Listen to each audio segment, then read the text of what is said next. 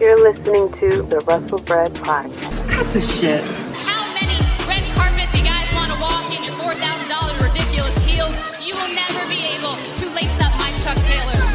This is your fault. This is your fault. I didn't get mad when you stole all my moves. Your daddy's not here anymore. It's How was your movie, by the way? I oh, missed it. oh, mine. Mine went straight to DVD, just like yours. Careful you don't hurt your neck again going through those ropes. What's going on, guys? This is episode 183 of the Wrestlebread Podcast. My name is Jaydee, the first effing lady of the Bloodline Entertainment Network. If you don't know the Bloodline Entertainment Network, I'll just put your ones in the chat, okay? Just acknowledge all of us. The Bloodline Entertainment. Go to the website to make sure you check out the latest in sports and entertainment as well. Sports entertainment, but also sports and entertainment as well. Um, a lot has happened this past week. Uh, first of all, I am tired. You know how you like go on vacation, you come back from work, and like you're backed up and you're tired. I went to went on vacation for over a week ago, and I am still like trying to catch up and everything. Um, but we had a lot of happen in the week of wrestling and everything like that. Uh, first of all, shout out to the people already showing up in the chat for just in time because he is just in time with the ones in the chat too. Also, shout out to the moneymaker. What's going on as well? But yeah, it's been a lot that has happened this past week in wrestling. As we move along to um, Backlash or WrestleMania Backlash that's going on in May, we're working towards Double or Nothing for AEW as well. But um, yeah, let's get into it and let's get started with some news as well. Let's get into the dirt sheets. Um, so first of all, the first news. Now take this all with a grain of salt. So I'm just going to talk about what news it is and my thoughts about it and stuff like that. If it's true, you know it's true. If it's not true, then it's not true. Um, but the first one is is that Cody Rhodes, when he was out in LA, was looking to go into Hollywood. So looking to follow the steps of Roman Reigns and the tribal chief and everyone who had went over to the um, Hollywood movies and stuff. And apparently, uh, so two roles have been mentioned. The first one, and I'm sure a lot of people will be so excited about this. Um, the first one is a lead role in the Legend of Zelda movie. I'm like, are you about to play uh Link's Pops or something? Like, I know you're not the I hope he's not looking to play Link unless this is like year 3000 link or something like that uh because i don't see that happening. Um but also too uh the second one that came about is a um a role in the mortal kombat sequel as johnny cage. And he did tweet a long time ago about wanting to be uh johnny cage but we all have already agreed that this is going to the Miz. I mean, the Miz have been playing as Johnny Cage for years. I mean, I feel as though the Miz is probably would probably be perfect for that role. Um, but apparently, Cody Rhodes wants to go for it. But if he could play a better Johnny Cage than the Miz, I'm all for it. I love the first Mortal Kombat movie. Um, I had watched all the previous ones, of course, and played the games and everything. But if he is if he feels though he could play a better Johnny Cage than the Miz, which I don't know. We'll see. We'll see. I know that Cody Rhodes was in the um Arrow series, the Green Arrow series, and I didn't see that. So, you know, we'll see what happens. Johnny Cage and the Miz go together like peanut butter and jelly. I know. The Miz has been playing pretty much Johnny Cage for decades, yo. For decades. Like the he calls himself the A-lister, Hollywood star, and stuff like that. He's been playing him. He got the sunglasses and everything. All the Miz have to do is learn how to do the splits because he should know that we all want to see. We all want to see the punch, of course. Um, but yeah, I'm hoping that he would. Um, I don't know. I don't know. I don't know how it's going to go but I'm hoping that the Miz will get it because soon as it, soon as it was revealed that Johnny Cage was the Johnny Cage poster was revealed in the original Mortal Kombat movie. Um, people have already campaigned for the Miz to be in the sequel, and so we'll see how that goes. Um, also, next up, uh, Mercedes Moné had posted on her Instagram story um, that she is definitely moving to Japan and she is going to the she's going to a Japanese language school to learn, I guess, how to speak more fluently in Japanese. She's just having the time of her life. I guess sorry to all the people who feel as though she's immediately going to uh, WWE or won't be able to make into in New Japan. It seems like she's doing pretty well uh, or in Japan, I should say. But it seems like she's doing pretty well. I'm happy for her because it seemed like it was her dream to go and wrestle in Japan. Um, and she's meeting a lot of people who she admired as well. I say, you know, go for it. It's not the end of the world. That's what I love about outside the WWE bubble with AEW and all these other uh, companies is that people can, if WWE is no longer the end of the road, you know, if you if you want to explore other options, you can explore other options and you can do it successfully. Exactly. Mercedes is living her best life and I love it. Exactly. And I love it too. Like she's out here being able to meet legends that she always wanted to meet. Um yeah, actually Russ said Mercedes always said she loves Japan, so I'm not surprised. And I'm not surprised either. She loves the culture over there and everything. And I'm happy for her that she's able to do what she needs to do and she seems to be accepted over there so of course she like is still very WWE with some of her promos and stuff. And like I said before, it's going to take her a while to get away from that because she was literally brought up and, you know, trained and did promo classes and stuff like that, just like WWE. So it's going to take a while for her to kind of like separate the um, Sasha Banks and become um, Mercedes Moné. So we'll see how it goes. Um, shout out to you, the Universal Wrestling Podcast. What's good, Jaydee? That's right. One's in the chat and acknowledge us. Um, yeah, I'm happy for Mercedes Moné. And so, uh, like, it was, I was kind of upset at the way that people reacted when she decided to go over to Japan and they feel as though she wasn't going to make it and things like that but I, am happy for her. Like I feel as though if you want to go to Japan, go to Japan. If you want to go to AAA, if you have, even if you want to go to AEW, if you want to go to GCW, if you want to go to Impact, if you just want to bag groceries at um a Shoprite or something like that, I say go for it. Like do what makes you happy, you know. And she's living her best life. That's all we can say about it. If she, if she goes back to WWE that's her decision you know we're not in the ring wrestling for her so you know i i it's all about what makes the person happy but i just hope that that person gets booked correctly and is used to their money value now she did like tweet earlier this week that she's like very happy one of the best days of her life or something like that so i don't know if she got offered a contract or something or she's getting word about either a match or something like that that's coming in the future. But we'll see what happens um, as we get closer to whatever it is that she was referring to. Um, also, we heard from, uh, of course, that AEW is going to be having a possible Saturday show, which I think is very interesting. Apparently, it's coming in mid May, and the show will be starting in June. I believe the first show, I don't know if the first show is taking place in Chicago or not. And of course, a lot of people believe that that's the show where they're going to be featuring CM Punk more and kind of do a bit of a brand split, which I'm fine with. I'm fine with a, a brand split when it comes to AEW because they have a lot of people on the roster. They have a lot of talented people on the roster. And um, plus, you have Ring of Honor and things like that. And there's not a not a lot not a lot of live TV for AEW specifically.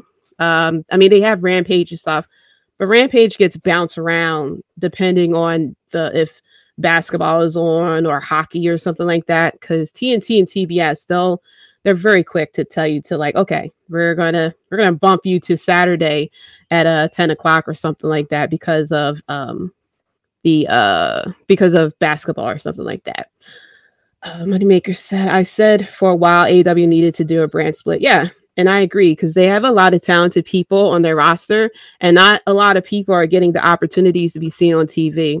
The big thing with AEW is that, um, and I'll get into it more when I talk about Jay White.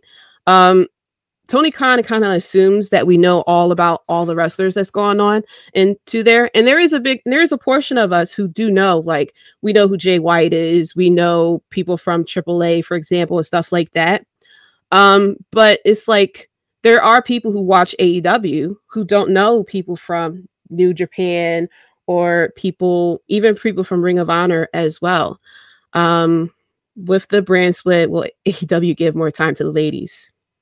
fingers crossed that they will do that, right? You would think that now you have four hours, technically five hours of TV that you would give more time to the women outside of like one, two, well, yeah, pretty much one storyline. Because even with Jade Cargill, it's not technically a storyline. They just book her in a squash match just to say we putting on another match on for Rampage. But I'm hoping it gives more opportunity but I hope this gives Tony Khan like the uh, the chance to ask for help, okay? Because now you're in control of a lot of shows at this point. And while yes, Vince McMahon was like head creative and stuff like that, he still had people, I mean, he still had people do writing and stuff like that. Like everything goes to him ultimately, but he still had people coming to him with ideas and kind of like flush out things and you get the final say of yes and no and he had a lot of people doing production stuff like that. So I'm hoping that um, with this brand split, that Tony Khan would be able to kind of flush out more ideas for the women's brand and stuff like that. That made me. This light is making me very shiny. Okay, I'll do this. But yeah, this um, I hope in this brand split will um help out people who haven't been seen on TV for a while. Because now we have Shawn Spears back as well. Um, and he's Tony Khan is still signing more people and things like that, which it feels like signing people to keep them away from WWE versus just signing people to collect like Christmas cards or something like that. Um, but I'm hoping, yes, that women will get more time on the shows because now you have five hours of live TV, especially if you, since they do have around 800,000 continuously tuning in to Dynamite every single week. You start that second show on a Saturday because uh, it's been proven by not only WWE but um, AEW as well that people will tune in to wrestling on a Saturday night. Heck, we were tuning in to uh, wrestling on Sunday nights. Um, so I'll be very interested to see how this goes from here because usually AEW had um, shows on Saturday, especially because they didn't want to go against the NFL during the NFL season. So now that we have the shows on Sunday, the paper his pay per views on Sundays, I wonder how that is going to. Um, I, I wonder how that's going to go. Um, yeah. So the show is supposed to be airing from eight to ten on Saturdays. Um, called AEW Collision. Now, yes, they did spell it wrong the first time. That's why you have an autocorrect button on all of our devices. Um, but it's supposed to be running from 8 to 10 which is going to be interesting when WWE decides to do their pay per views at the same time as the show, because we know WWE is going to keep their pay per view show as well. Um, so switching over to WWE, um, according to Fightful, they said that WWE has reached a deal, especially now that we have Endeavor involved, um, that wrestlers and wrestlers be able to stream on Twitch again, which I'm very excited about um, because I was actually watching a lot of the wrestlers when they were streaming. I had watched Xavier Woods. Um, I watched, of course, Adam Cole when he was Chugs. Um, and I was watching, who else I watched? Um, I watched a little bit of Mia Yim when she streamed as well. There's a lot of, I think I, I watched Zelina Vega as well. Um, but there's a lot of wrestlers who have very fun streams to check out. And if you haven't checked out like Chuck, like um, Adam Cole stream, go check it out loveliest community ever. He has like the f- best time. I don't blame him as to why he Twitch him streaming was like top tier because he has such a ball streaming. And now um I don't know if people heard of the party and that was that was from Xavier Woods up up down down during the pandemic era. Um, Xavier Woods, uh, Cesaro or Claudio, uh, Tyler Breeze, and Adam Cole were all streaming, were all playing together. They were playing Uno together, and they played for like a year and stuff like that, playing Uno and posting it on Up, Up, Down, Down. And they called themselves the Party. And I watched it back then too, and it was just like it was so entertaining and everything. It kind of reminded you of you know having you know, when we were all younger and having people over to play video games and stuff like that, or board games and whatnot. And it was just the funnest time. So they kind of brought them back, of course, because they couldn't really do too much because then Adam Cole had left, Tyler Breeze left, and then of course um, Claudio had left as well. And now they're back to they're like back together, but not exactly officially. But now that we have this um, there's rumor of them allowing to stream Twitch. It seems like you know we may have things like that again. Uh, Zelina Vega streaming again, probably as well. Um, but it did say that there's um, there is a rumor too that there's almost no restrictions with it, but wrestlers would need permission if they want to have any performers from other co- other companies on their streams. So Zelina Vega wants to do a stream with her husband, um, Malakai Black, as we know him as. She probably would have to get permission. Um, of course, Tyler Breeze, who is kind of under WWE contract. Um, he, him, Shawn Spears, and Baron Corbin had a stream to get our were roommates, I think. Um, and they streamed they streamed together, and that was entertaining as well. If you haven't checked that out, uh, Zelina was back streaming last week. Oh, I didn't even know that. I'm gonna, I'll definitely go and check her out. Um, she was. It, I found her entertaining too. She would pretty much like. It was pretty much her talking, and she'll like questions and things like that. Um, sometimes she'll do her cosplays and everything. Um, Drew Gulak too. Oh man, if you ever want to get into wrestling, Drew Gulak's streams were so informative he would give advice of how to break into the wrestling business, um, things to do. Like, and I, there was a few times too. I think he would watch wrestling matches and he'll critique them and he'll give like coaching advice too. And I loved it. Like, even though I, I have no, I have no plans of getting into the ring. The only time I will ever get into the ring is to shake some, shake a wrestler's hand, or like if I get like some type of wish or something like that that I can be like featured in a segment and just stand there like the 10 year old kid that teamed up with Braun Strowman. If I can get those type of things, I'll get into the ring then. But other than that, no, you won't see me in the ring. But if you are interested in getting to the ring, uh, definitely check out if Drew Gulak ever starts streaming again to check him out. He his stuff was very, um, very, very good as well. So I, I'm excited for the wrestlers because I felt as though with the streaming, it really connects you more with the wrestlers. Like you felt as though like you kind of know them better, and it makes you a bigger fan of the of the person too. It's a lot of people who went into Adam Cole's stream um, and didn't know he was a wrestler, and that kind of like switched them over to AEW and watched him. Or if or Zelina Vega as well, get to know her on the stream and like, oh, she's a wrestler, and you get to watch her too. It's just the fact uh, that, of course, they didn't like the fact that they were getting the revenue um, from Twitch, of course, with the um, subscriptions and things like that. And that's what kind of ran into the problem the first time as well. But I'm happy for everyone as far as getting the um, the stream is uh, the streaming back as well. Um, also, too, uh, Stone Cold had talked to Sports Illustrated. And for all my friends, all my people who are upset at, um, who feel as though that Cody Rhodes shouldn't have ever lost, well, here goes the words of Stone Cold Steve Austin. Um, he thought the Rhodes versus Reigns match was a five star match with a perfect finish. And this is from a guy who lost technically at WrestleMania 12. And that started the you know the that's what got people to cheer and love for him more.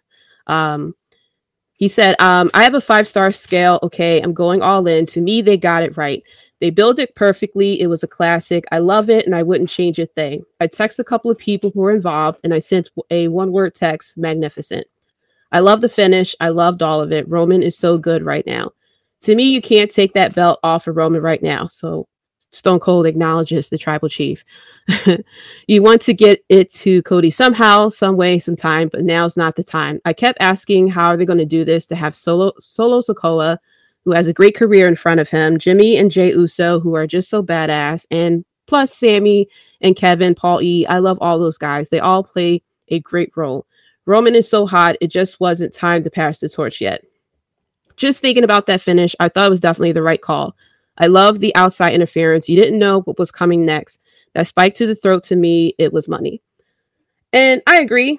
Um, I know a lot of people are saying that they feel as though that Cody Rhodes didn't go through em- enough adversity to get to this. I felt as though the him coming to WWE and immediately going for the shot, the title shot, and everything like that was very, very quick because all we got was him versus um, Seth Rollins he disappears, people miss him, and then he gets the Royal Rumble, and then immediately people wanted to give him the top spot.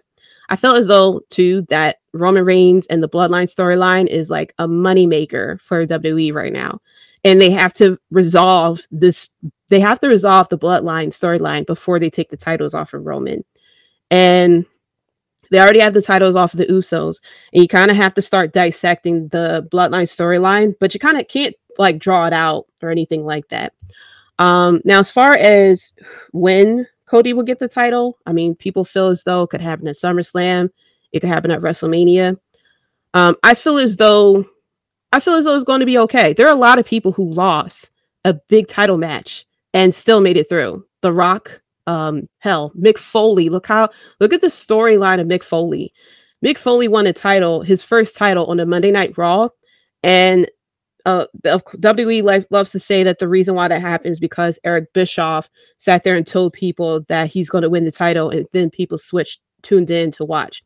Um, the Rock as well, and I just mentioned Stone Cold Steve Austin. Stone Cold Steve Austin was very well. He was a heel, but when he wrestled Bret Hart at WrestleMania, he turned like technically a face and everything like that. Um, good point about about Mick. Yeah, that's the truth. Um, Mick Foley is the perfect example. There's a lot of people who it took a long time for them to win the title. I mean, look at The Undertaker. I mean, the, I believe The Undertaker won his first title like in the early 90s, but when he started to turn face and things like that, the time it took for this guy to win the title, and he was winning Manias, but just wasn't winning the title. Uh, I believe he won it off of, I would like to say Psycho Sid at 13. I don't know if it was Diesel or Psycho Sid. It was one of them two he won the title off of. And it's and it's more things like that. I feel as though Cody Rhodes is going to be okay. I feel as though there shouldn't be a rush for this to go on Cody Rhodes. If Cody Rhodes is as hot as and they feel as though it's the right time, it's going to be the right time in the future as well. Um, I feel as though t- you know, business wise, it's a great example to leave it on Roman for right now to see if this if this thing with Cody Rhodes is actually legit, not because we saw him for a short period of time. He got the injury, wrestled through it. And, you know, because he was gone, a lot of people missed him. And all we that we remember, oh man, that's such a great match, such a great match. And then we only had that short period of time of him coming back for the Royal Rumble and then challenging Roman Reigns. Now, let's see him go against other people, see him interact with different people as far as different storylines, stuff like that. And if y'all still feel this guy, because Roman Reigns held this title. Well, he's going to hold it for a thousand days, first of all. But Roman Reigns held this title for two years. Whoever takes the title next off of Roman Reigns has to have has to pretty much hold the title and have such a significance with the title that Roman Reigns has had. Um, I mean, despite the fact whether you cheer for Roman Reigns or not, everybody tuned in to the Bloodline storyline. If you heard that Roman Reigns was coming in on SmackDown, I mean, they would announce he was coming on SmackDown and people would tune in. That's what you need for your champion. And I think if they had put the belt on Cody Rhodes and then people turned around and was like done with Cody Rhodes after six months, just like they did with Kofi Kingston, um, not so much with Becky Lynch. It took a while for people to start getting tired of her title reign. And now um, Bianca Belair, um, she didn't even hold the title as much as I don't think she held the title. No, she didn't hold the title as much as Roman Reigns. And people are tired tired of her holding the title. So it's just like if you have all that going on, you got to be sure if you're going to put the title, two titles potentially on Cody Rhodes, you got to make sure that the people are going to stay with him no matter what, especially if you're trying to build him up to be the next big baby face. Pointless to bring up the next big baby phase and people get tired of it within six months. So I feel as though this next year, this whole adversity next year is a great tale as if the hype and the love for Cody, as strong as it was for WrestleMania, if it's because of Cody Rhodes or is it because Cody Rhodes and dealing with such great heels like Seth Rollins and Roman Reigns? Because a great baby face sometimes could be only as good as um, a great heel. And we've seen that a couple of times as far as someone who's a great baby face and they go against a good heel and then it kind of like they then they go against somebody else and kind of fizzles out. Great example was um, Becky Lynch. Her going against um, not only Charlotte Flair but Ronda Rousey, you know, great. Everybody was so hyped and things like that um, even with uh, Daniel Bryan, of so far as going against the authority and being called a B plus player and everything like that. The love and the hype for Daniel Bryan during the Yes movement was so much at its peak because of the adversity that he had to go through for all this. And it, even um, my points that I said earlier, as far as um, adversity, Daniel Bryan held got won the title, legitimately had it for about what 10 seconds before before Randy Orton cashed in on him and won the title. And then he had to kind of like go from there. And it was such a better choice to have him win at WrestleMania at WrestleMania 30 versus winning it at SummerSlam because of the story that got built up from there. So let's just hold off our horses and see the story that we get built up from there as far as what is going to happen with um Cody Rhodes. It's not the end of the it's not the end of the world. It's not the end of the world. Um, so also let's go into the interview with um Nick Khan, not related to Tony, of course. Um, he had a interview. I forgot where the interview was from. Yeah, I forgot where the interview was from, but he was uh he was doing an interview and he brought up a lot of interesting stuff that has to do not only with the merge with um, and the creation of Endeavor, uh, but some of the things that's happening with WWE as well. Um, so the most interesting thing, starting off, is him saying that it was actually um, Ari Emanuel from Endeavor who had asked Vince to stay on as the executive chairman and it wasn't an ask from Vince. So all these people who wanted Vince to be fired because now Vince has a new someone over him looks like that's not going to happen because it was actually his boss that told him to stay on. Like listen, Vince has done a lot of crazy stuff over the past couple of years, but as far as taking marketing his little baby into what it is right now, I don't think anyone else would have done as good as a job as he did. He has made this a global thing. I mean, this went from what the territories back into the 80s to now this WWE, you say wrestling, people think of WWE.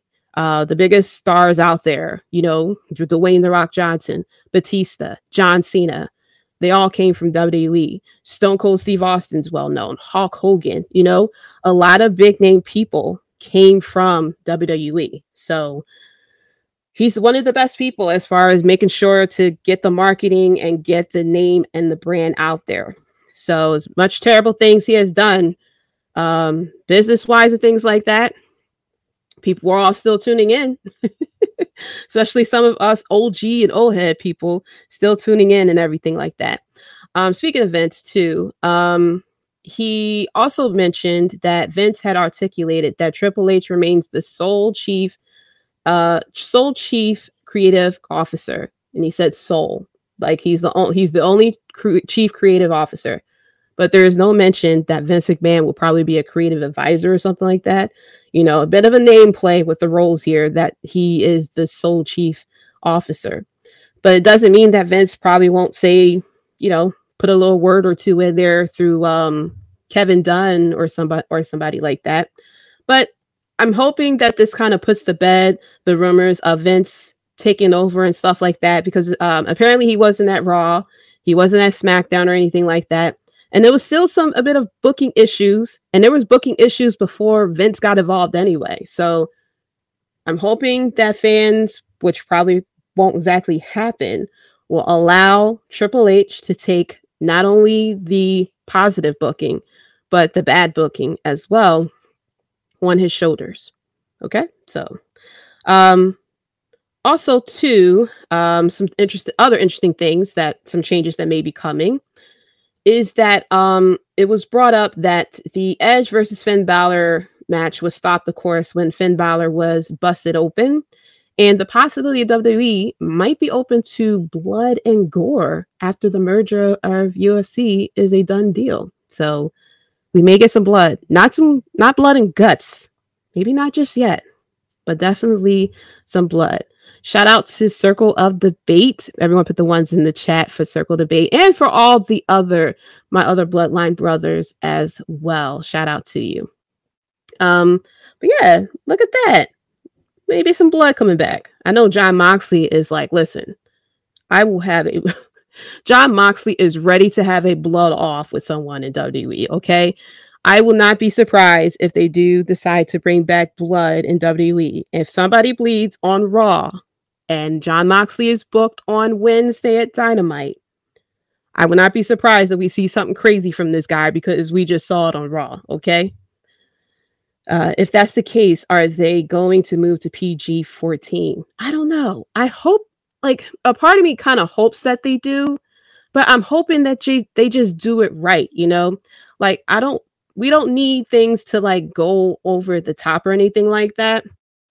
The thing is with WWE, they have to figure out who are who their audience is going to be because we had the PG era and stuff like that and obviously they were booking for kids. When we were younger, they pretty much were booking for us as we grew up. So when we were younger, we had Hulk Hogan stuff like that telling us to eat eat our um, vitamins and say our prayers and stuff. And then we had, of course, that weird puberty age, and that's when we had the um, that's when we had the new generation era where we had Doink the Clown, but we had Shawn Michaels and stuff like that. They was trying to put over Shawn and everything um, as like the top. You know, they were trying to put over Bret Hart as well. They were trying to make Bret Hart um, the new Hulk Hogan stuff like that. So they was going through that weird phase where you're like, you know, 12 or 13 ish. And then we had, of course, the attitude era. And that's when we were all like, you know, a bunch of misfits as teenagers, stuff like that, rebelling against people, telling suck it to our teachers and stuff. And then we had the Ruthless aggression where we turned 18 and we feel as though we're adults. Like, you can't tell me what to do. I'm a grown person. And then they recycled, then they restarted the whole thing and decided, let's go back to booking for kids again. And so now they're just like in this weird place because a lot of people who I, am very curious of, the age range of people who watch them.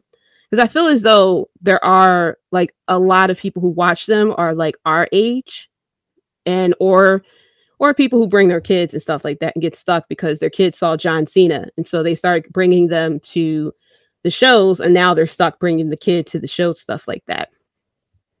Um, I agree. I feel that the transaction should be more on Endeavor, um, more on Endeavor to work to see the analytics of the age demographic to from to decide to transition into TV 14.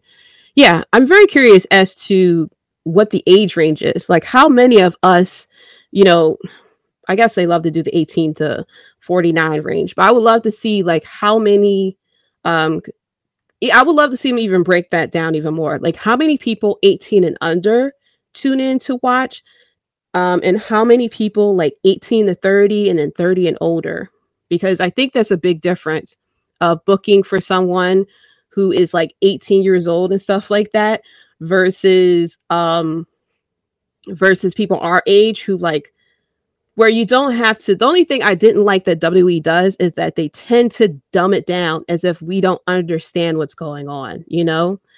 I love the I love the thing I loved about the bloodline storyline is that there were so many pieces to it and it was like you had to watch and you like start connecting the pieces yourself and not being told to connect the pieces you know what i mean um that we didn't have to say hey this is why this is why I did this and this, that, and the, well, I mean, we still kind of get that. The this is why I did this stuff like that. but the reason why people did things kind of like made sense. It wasn't like the what we had in the PG era where it was like um high school bully type of situation. Like it's okay to book dream matches. It's okay to just say, you know, I'm just going to book these two people together and you know, for that. But I don't need a woman, I don't need the, the female wrestlers to like bump into each other and start doing high school musical or something, you know. Um also WWE tried to test the waters with Raw Underground. I think that was that was Shane McMahon's little baby, okay, with Raw Underground. He thought he was doing something there, especially that first episode. especially with that first episode with strippers. That threw me off so hard. I was like, what the hell is going on here? And then they did the whole thing with Mick Foley too, and they tried to turn off the lights. Speaking of that, um, they're also talking about the final hour, the 10 to 11 o'clock hour. Um, so Nick Khan mentioned that when we're, we're when we're specifically talking about the 10 to 11 o'clock hour on Raw, um, we're talking specifically to NBCU and ourselves about what we can do, what what we do with that moving forward. Uh, we asked, what do we do if we tweak this? That 10 to 11 hour, it is basic cable, not broadcast, as you know. Um, so they're looking to do something special with that final hour because how many 10 uh, year olds are up from 10 to 11 on a Monday night, on a school night? Summer is a completely different story, but on a school night, up from 10 to 11, you know? So, yeah, I, I don't know what they're going to do. I mean, I guess that's when they're thinking about doing, if they do blood, they'll do blood then. But it's just, I don't know. I don't know. okay i don't i don't need like i don't need blood or anything like that truthfully if the match calls for it if we get something like crazy and stuff and we get like you know trickle or something like that i think Jon Moxley done overdone it for us right now that we are blood out unless you're a vampire or something i feel as though like if we get a non-sanctioned match or you know something crazy happens okay, right? If the match calls for it, if this feud is so like um if the feud is so intense and things like that that you know you kind of assume that's going to eventually draw blood, I'm fine for that.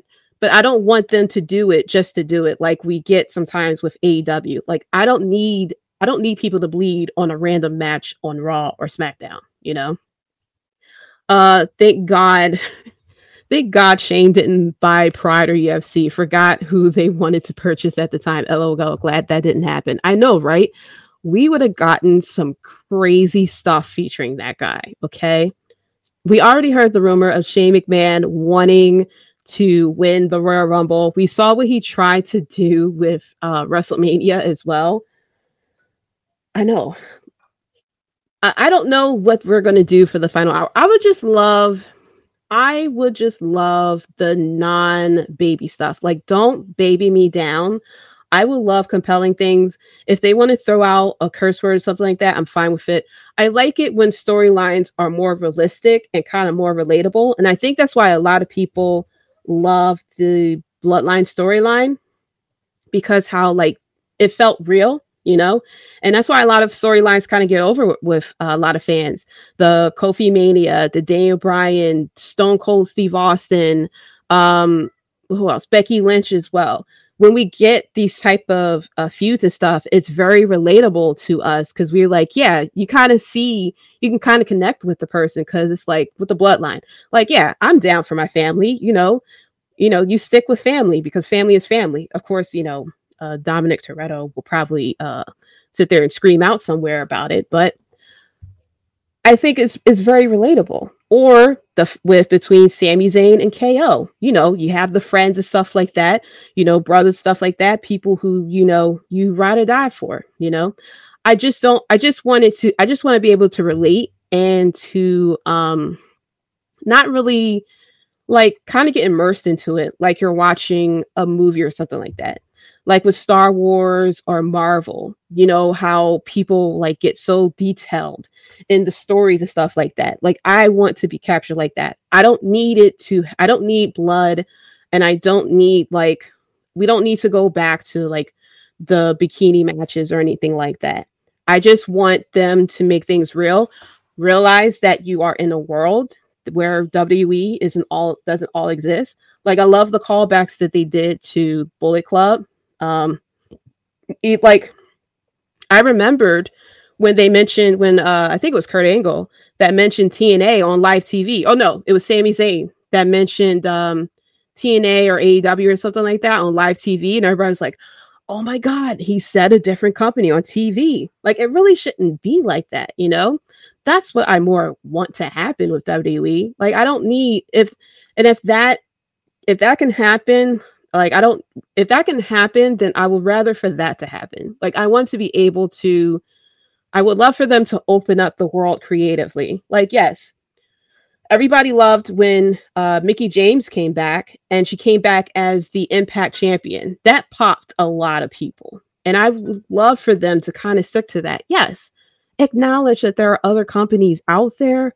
Give us the background story about it and stuff. Um, who did they do it with? Under Triple H, they kind of did it. I think with Michael Michael Cole had explained it. I forgot who they did it with, but they went. They talked about their um, past in New Japan and stuff like that. And I said, I love that because you have to assume that, like, don't erase what the wrestler went through. You know, um, and they kind of did a little bit with Cody of him constantly telling us of how he left and things like that. And when he was talking to KO, he mentioned how, you know, you introduced me to the right people when I left here and stuff. Like make it make it realistic, you know, make it make it relatable and make it realistic as well. Um, but yeah, so I think that's all the stories and everything like that. But I felt I felt as though it was very interesting of what Nick Khan was talking about. And it seems like there are a lot of changes that's coming to WWE now that they have UFC. I mean, we can have some crossovers. I mean, we could have Conor McGregor going against Roman Reigns or something, or Conor McGregor versus Brock Lesnar okay, somebody, if my WWE insiders are listening, hello there. Okay, Conor McGregor versus Brock Lesnar. I don't know how that would go. I don't know if it will go more wrestling side or we go more UFC side. I don't know. Brock Lesnar is a crazy person. So is Conor McGregor too, but that would be very interesting to watch as well. Um, but you know what? Let us get into some a little bit of recaps. uh, so first off, let's go into SmackDown. Um, SmackDown was okay. Um, and I'm gonna go over like a uh, overview, a general overview of what happened on each show, and then um, I'll kind of break down a bit of points from there. Um, so it's been announced that the draft will be on um, April 28th and May 1st and it seems like we're going to be opening up. Now, I didn't uh, see the exact details when they mentioned it. I probably I don't know if I tuned in to SmackDown too late, or I just or I just didn't catch that. But I think NXT is involved. I don't know if NXT is there as a um a third brand or something like that. Um, it will go more wrestling side if the price is right for Conor. Yeah, I just want to know like toe to toe Conor versus Brock Lesnar, how that would go. Like if we do legit fight. I know wrestling side. I don't know if Conor McGregor can take uh, to go can go to Suplex City, but I, am very interested to know like toe to toe, like what are we doing here? hey, I said Conor versus Tribal Chief at SummerSlam. yeah, right. Conor versus Tribal Chief. I I would love for them to go to PG 14 for that one. Give us like put the uncut version because I know it's going to be a very, very much uncut version. Because with PG 14, you can't say certain words, right? I would love for them to film an uncut version. I don't know if you could put it on YouTube, um, but probably put it on Peacock somewhere or something. You know, I would love to hear an uncut an uncut version of a promo versus promo between Conor McGregor and Tribal Chief. It would be the funniest thing we ever seen, especially if you had Paul Heyman there as well. Um, maybe not bring solo because all Roman Reigns got to do a solo and then Okay. But I would love to see with Paul Heyman, the tribal chief, and Conor McGregor. Just give them all mics and just let it pop off. uh, Your Grace, I love to help, but I don't think I watch SmackDown at all. That's cool. That is completely cool. What's up, Dom, as well? Uh, shout out to the Top Rope Wrestling Talk as well with the best who love the slashes and the dashes, more slashes than um oh, I was about I almost messed up my joke. Let's take it back. Let's take it back. They love their dashes and their slashes, love slashes more than um Jason Voorhees. I was about to say Friday the 13th, but Jason Voorhees as well. Uh Brock would break him. I know. I would love to see Conor versus Brock Lesnar. Like if the if the WWE insiders are listening, like throw that in someone's ear, like Conor versus Brock Lesnar. Put them, you know, do the tribal chief and stuff like that as well. Do the tribal chief versus Conor as well, but do Conor McGregor versus um versus um Brock Lesnar as well. There's so many matchups we could see there as well. Don't forget the underscores. I know you guys you guys have a lot of love for the symbols. Like I'm waiting for you guys to do the semicolons and everything like that, the commas, the periods as well, you know, the quotation marks and the parentheses. Like, you know, I'm sure that the um, people, uh, the grammar people and stuff like that just loves just loves y'all um y'all uh social media handles as well. Um, but yeah, I'm with the draft, I don't know if like NXT is going to be like a third brand, like people from Raw or SmackDown can be drafted to NXT. I know people from NXT can go to Raw and SmackDown. I am just hoping this is like a selfish memory of mine. I would love if they have everyone in the room just like they did the year of the draft when Ric Flair had drafted The Undertaker number one. And you see The Undertaker like take off his glasses and then, you know, throw his water bottle and kick the door out too. I would love for everyone to be in a room so we could see reactions. That's what I want to see. Because what they did, they did the one year with the ex- the fake executives with uh of Raw and SmackDown, the Fox and UFC USA executives. Give me a room of the wrestlers and I would love to see the wrestlers' reactions and stuff like that. Like, give me another Undertaker reaction, okay? Uh, it probably would be for Rhea Ripley or something like that. She gets drafted to somewhere she don't like as well. Um, but yeah, give me the reactions of the wrestlers. I would love to see that. I am curious though. The biggest thing is, and it's the, the biggest thing everyone talking about is who's going to be who's going to be the people drafting? Like we have Adam Pearce, who is the head uh, who is the head of Raw and SmackDown. So are we going to get a new GM and stuff like that? Are you know, are are we just going to get like a well? Hopefully, we don't get the anonymous GM. That was whew, that was a good idea that ended very badly. Yes, the Undertaker reaction was gold. Yes, I saw I saw the reaction of Undertaker earlier today, and I was I was dying for at least five minutes there. Like his reaction was perfect. Um, Papa H, yeah, I guess he's going to announce, but I would, I guess he's going to announce the picks or something like that. But I would love to know, like, who, I don't know if if he is going to be, um, like, I wonder if he's going to like do like NFL type of draft. He's like the Roger Goodell, who's going to say, you know, the pick and stuff like that. Raw, Raw will be like, who is the head of Raw though? Like, is he picking to determine who's going to go to Raw? And who's going to go to SmackDown, that would be cool and different. If it's him telling us, this is why I picked to go to Raw, this is why I picked to go to SmackDown, this is why I picked to go to NXT, that would be kind of cool, you know? That would be kind of cool. But I am wondering, I guess they're going to still have Adam Pearce head of uh, Raw and SmackDown. Um, and then have Shawn Michaels, I guess, for NXT. I wouldn't mind that if it's Papa H telling us this is the number one pick that I picked for Raw. This is number one pick for SmackDown and things like that. I'm very interested in that um, as well. Um, I'm waiting uh, to hear about um, what was his name, Gable Stevenson or something, the Olympic guy who was drafted to Raw like 20 years ago and have still not debuted. Like that's we need to work on that. Somebody uh his uh his paperwork got buried somewhere. His paperwork probably got thrown out when uh Vince McMahon left or something. Because I haven't heard I haven't heard anything about his debut. I remember he got drafted. We were, you know, we were a little surprised. We thought that he would um we thought that he would appear at a WrestleMania or something like that to wrestle, and that was it. That's the last time that we heard of this guy. But yeah, I am just to see how this is going to go. I think it'll be very entertaining. I think it'll be a good draft. You know, I figure we'll get more information once we get closer to that um date as well. And I'll probably give. I don't know. I should probably do a, a mocked. I'll probably do a mock draft like we do for football or something like that of who we think should go number one. Uh, or maybe I'll do a top five or something of who we who I think should go top five for Raw, top five for SmackDown. Who should go to NXT? Who should get called up from NXT? Um, I'm reading today they had plans for him, but they changed for some reason.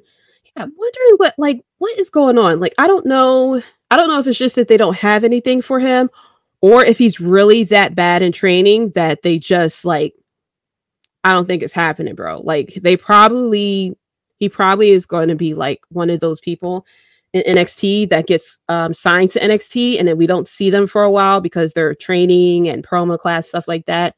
And then we see them like a year or two later finally debuting.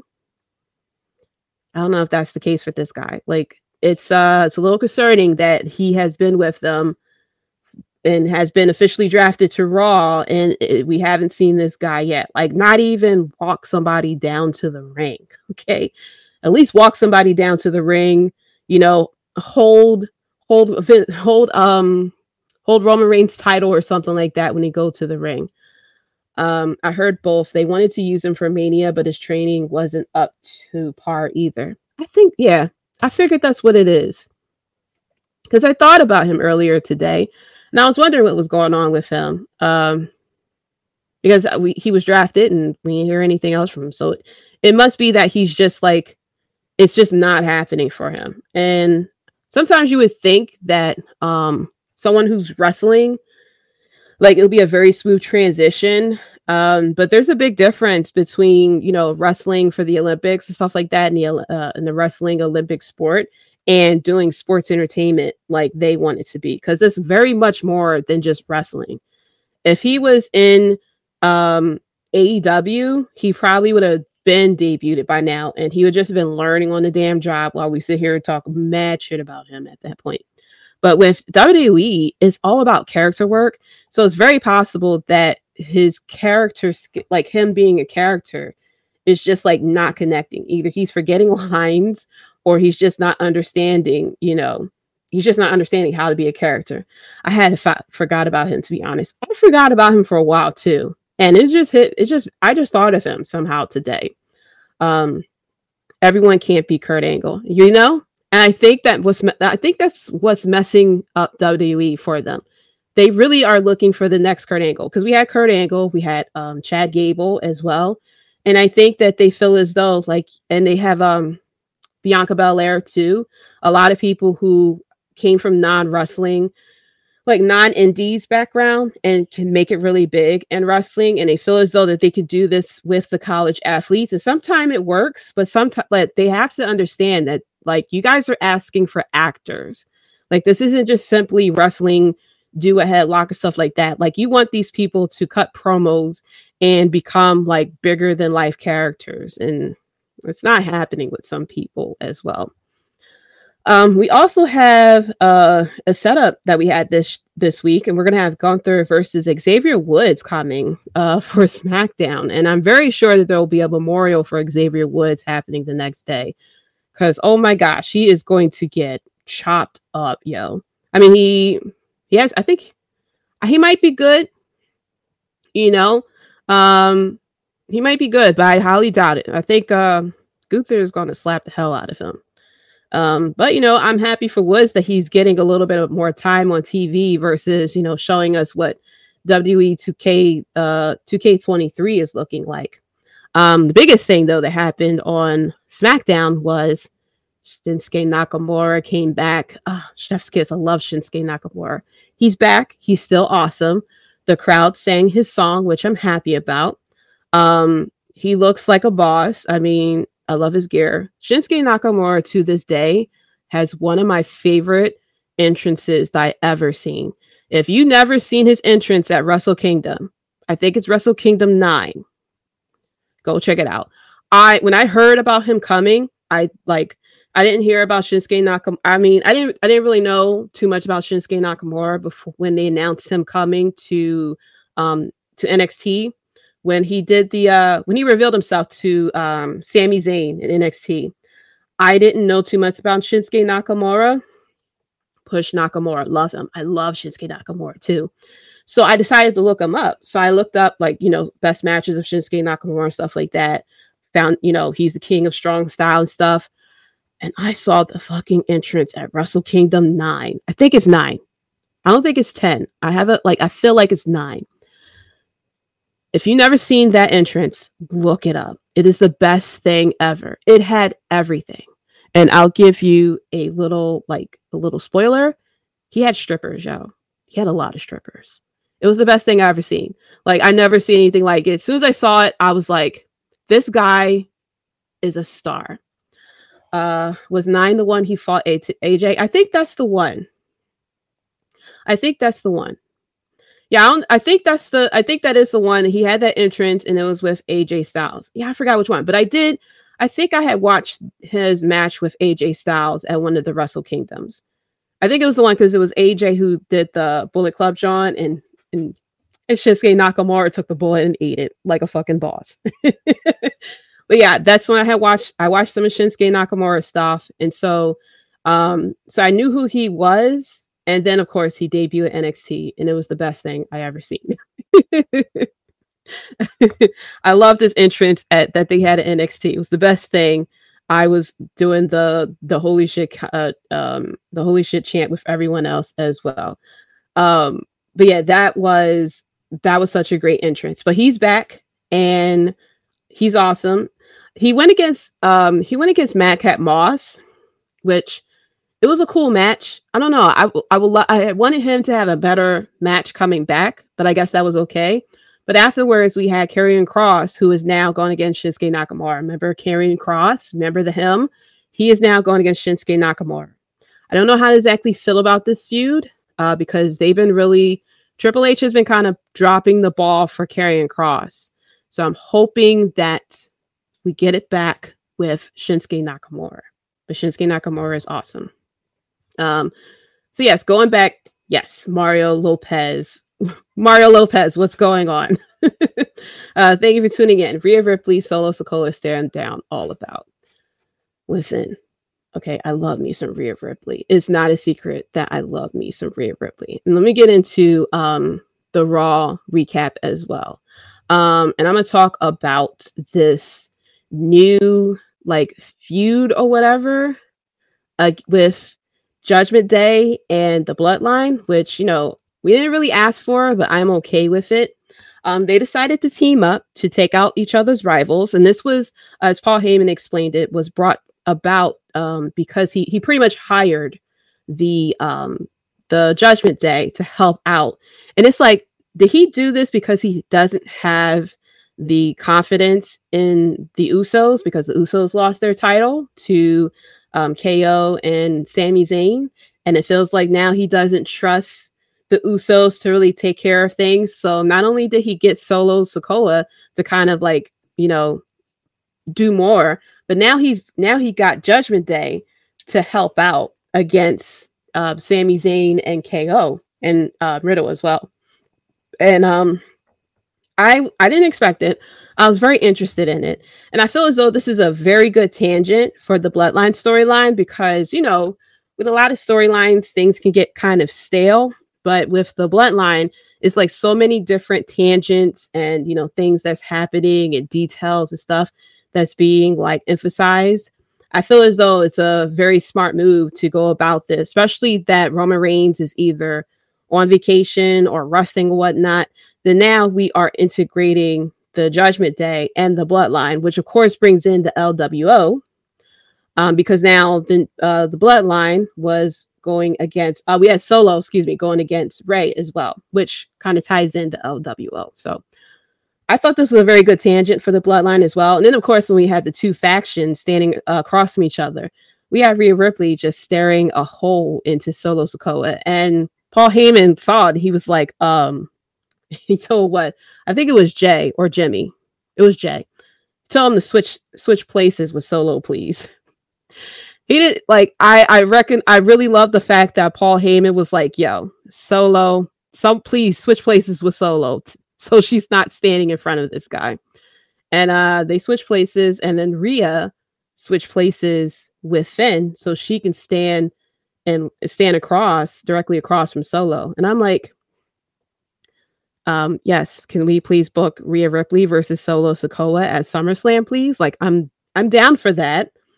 I'm down for um, you know, enforce, enforcer versus enforcer. You know, I, I know it'll probably never happen. I know it'll probably never happen unless we do this in WWE 2K or something like that. But I was like, wow, I didn't realize that's uh that would love that matchup between these two. But yeah, um I mean, Rhea Ripley is Rhea Ripley. So she if she wants to stare you down, she's going to do it. Like the only thing you the only thing Solo Sikoa could do is just stand there with arms folded, looking like a uh, upset three-year-old toddler who got his candy taken away.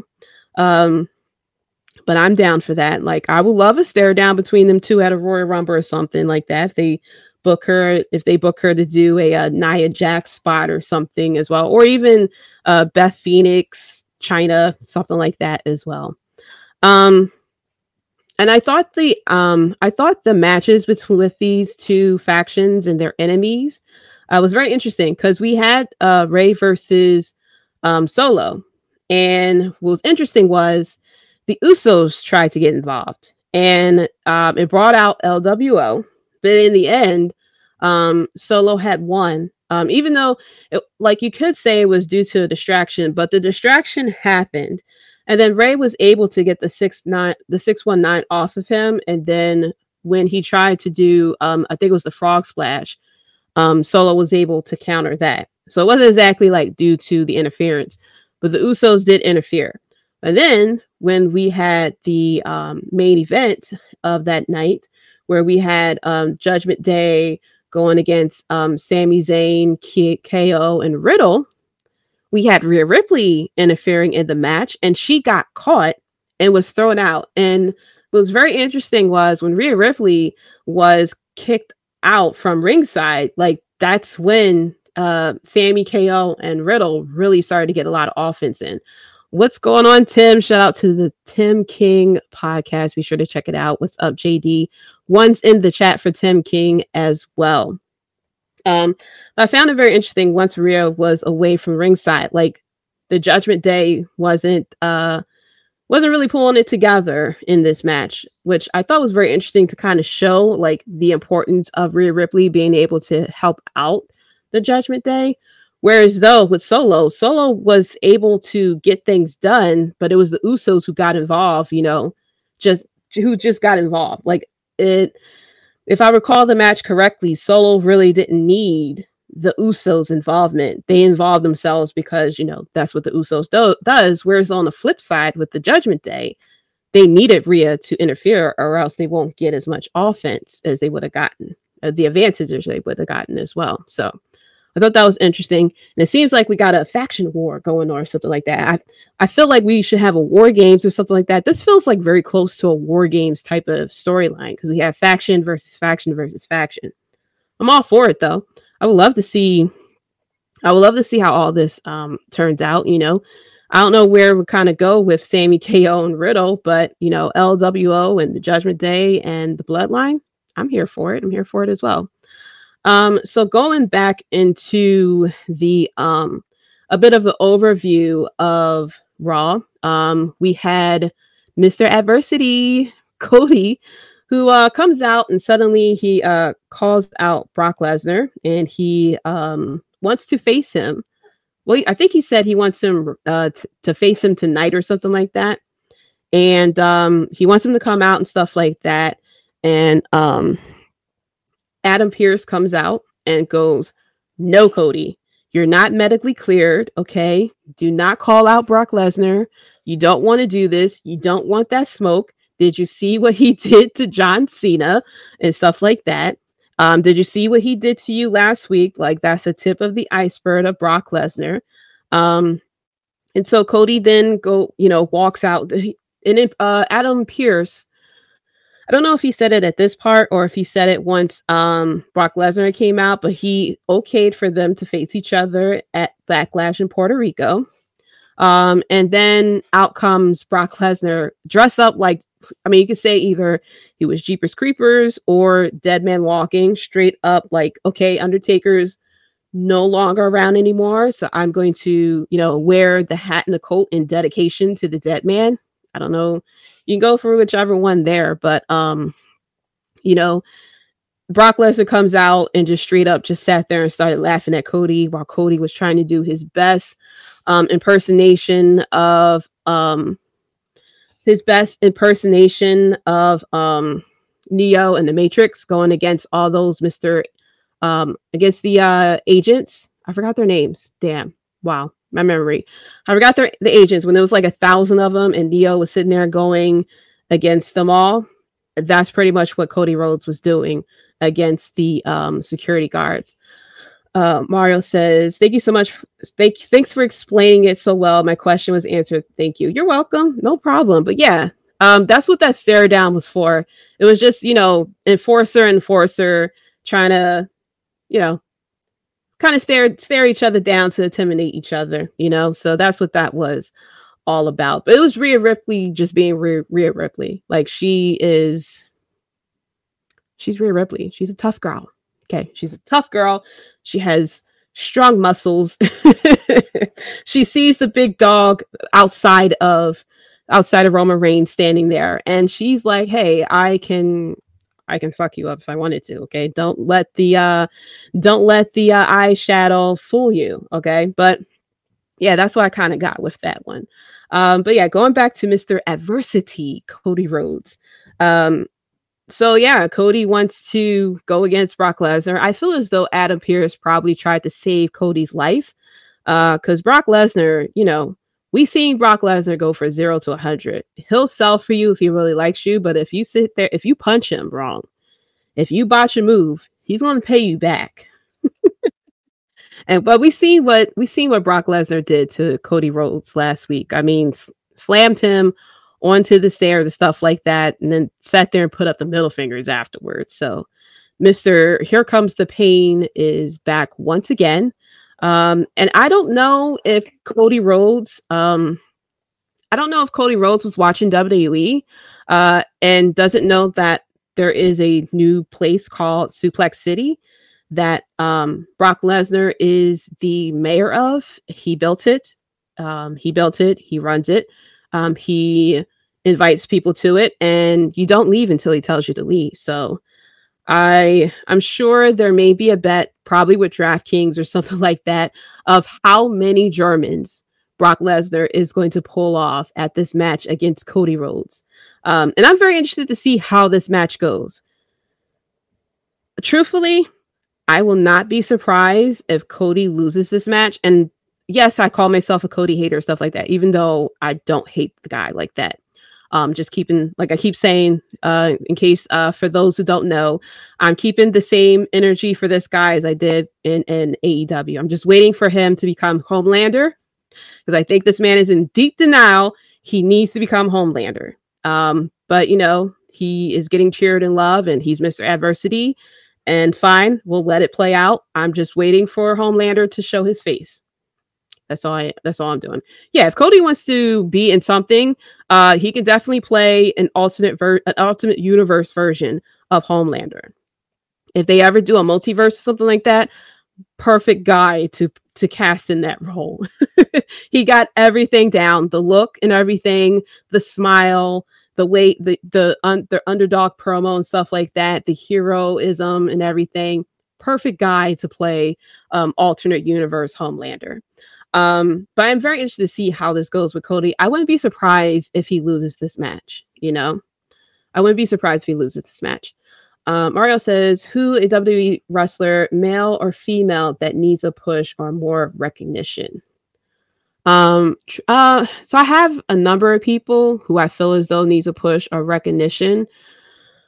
First is uh, Chad Gable. Chad Gable is very talented and um, it's very easy for people to do the comedy roles, and he does it very well. But I feel as though they really missed the opportunity for him to be like a Kurt Angle.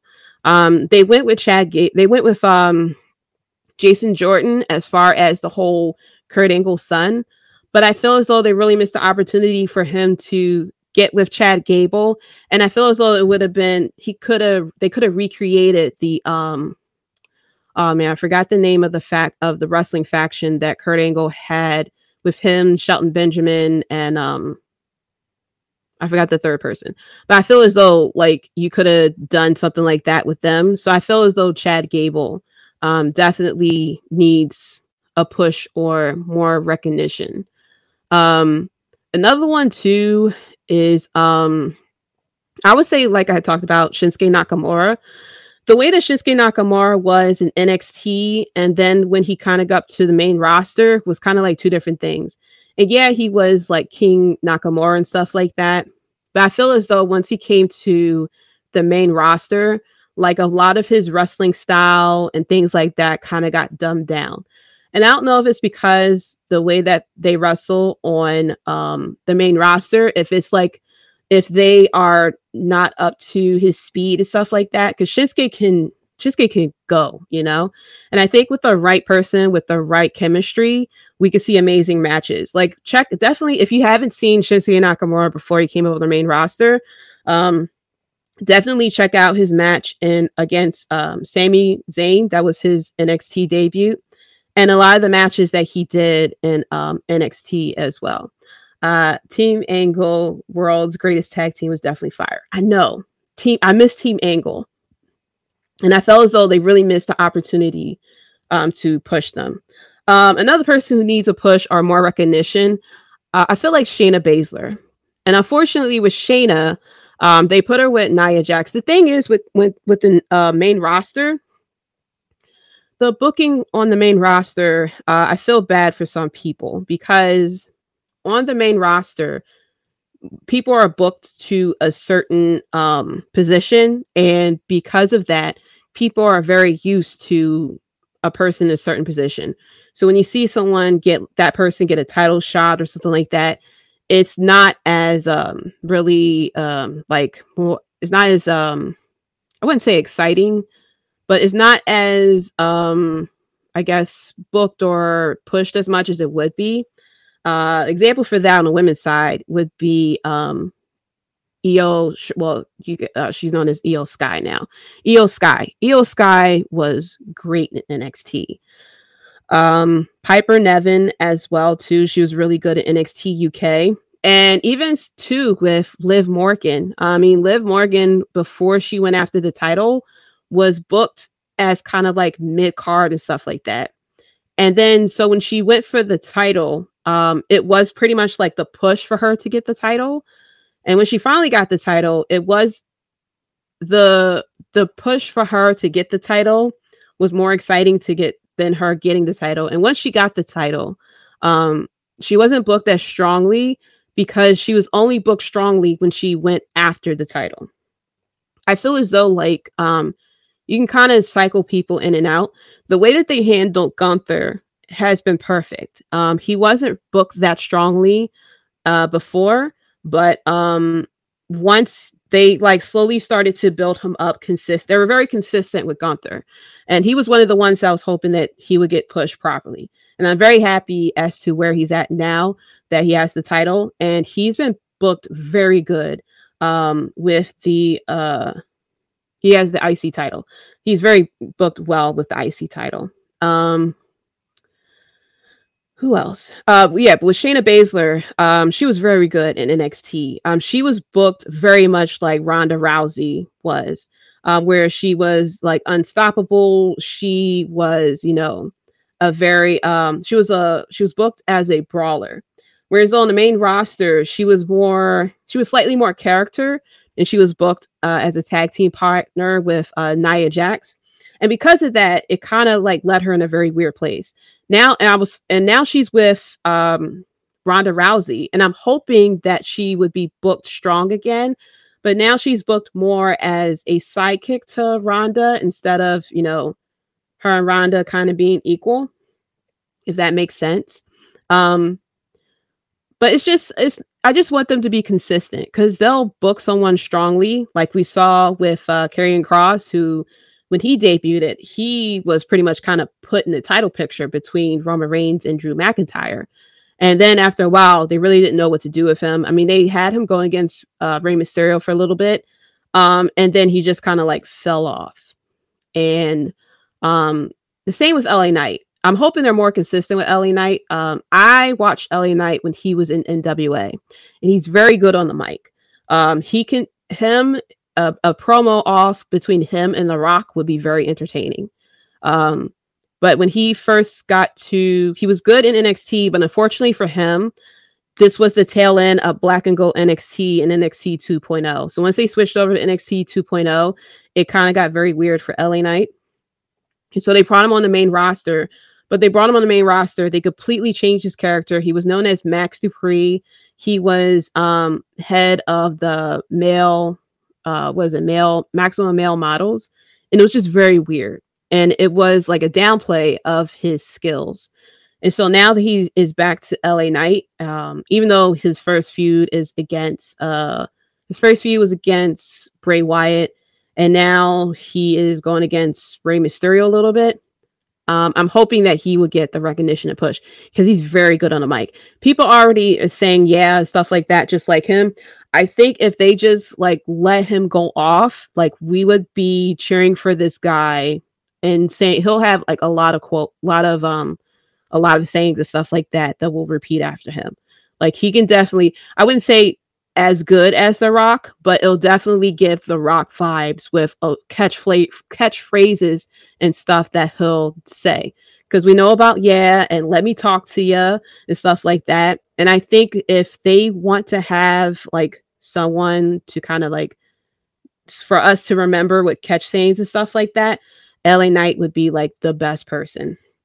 I uh, love LA. I loved him since Impact Wrestling. I don't think I watched him that much in Impact. I think uh was he did he go from Impact and then to NWA or was he kind of with both at the same time? Because I definitely remember um when I was watching I was watching NWA during the pandemic when they was on Twitch, I believe on Thursdays, and I was watching them during that time. No, that was sorry, that was Impact. Um, that was Impact. Um, I watched NWA when NWA Power came back and they was airing the episodes on YouTube. That's when I was watching some that's why I was watching NWA. I forgot when that came. I forgot what year that was. It was maybe like 2 3 years ago, maybe. Um yes, Impact and then NWA. Yeah, so I missed him in Impact, but I did watch him in NWA. And um, that's how I got to know of um, Eddie Kingston as well, and um, Nick Aldis as well too and a couple other people that I saw in NWA as well that I became fans of. Um, and Car uh, Kamille as well. I was about to say Carmella. Kamille as well. I was a fan of. Um, but I haven't watched NWA in a little bit. But yeah, they have a lot of talented people, Mario. Um, but it's just the fact because WWE is like so fixated on characters. Um, there's a lot of people who are very good at wrestling, um, but unfortunately, because they're not good character wise or promos and stuff like that, it kind of falls off. It kind of falls off. Um, so you know, that's why I kind of missed the black and gold NXT uh, because it was more about wrestling and it had storylines and stuff like that, but it wasn't so heavy on the characters that we have with the main roster. Uh, NWA is back on YouTube again. Definitely worth a watch. Yeah, I have been seeing that it is back on um, YouTube and I saw that like of course YouTube's been suggesting me to watch the uh watch the episodes because they'll be like, hey, in, in WA Power, JD, go check it out. And I'll be like, okay, I will. I, I might watch it again. I might watch it while working because I do work from home and I can watch stuff in between, like in between things I have to do. So I may check it out then. Um, but I did see I think uh there are two titles, I think. No, that's that's impact. I'm getting I'm getting things mixed up. Um, I think I know I know who the champion is in NWA. and I'm very interested. I didn't check to see how that came about and why we decided this that person, but you know, I guess, I guess that I guess it is what it is. Um, but I would love to see uh, Kamille's title, um, her rise to her title shot, and her as champion because I believe she is champion. I don't know if she's still champion, but I did see that she was champion. I was very happy for her. I think I watched. I think she came over to AEW or something like that, or Ring of Honor, one of those two, at some point and I was like, yes, or Impact, something. She did something with with one of those two, and um, that was pretty good. Um, I see. Yeah, it's a lot of people who are talented wrestling wise, but because WWE main roster is all about character work and stuff like that, a lot of people kind of go by wayside. And I feel bad for Shinsuke Nakamura and Asuka and Iyo Sky um, because they have very thick accents, and so um, they can't like they can't cut promos and stuff like that like they normally could. The way that they handle Iyo Sky, that they had her, they had her do like uh vignettes and stuff like that, and she would speak her native. She'll speak uh Japanese, I think it is, and they'll have subtitles for us. But it played out very much like anime and stuff like that. So if you're a fan of anime and stuff like, or like samurai movies and stuff, and um she like was cutting a promo in Japanese and had subtitles. And it was so cool. And I was like, I wish they could do that for the main roster so you can kind of connect with the wrestlers more um, as well.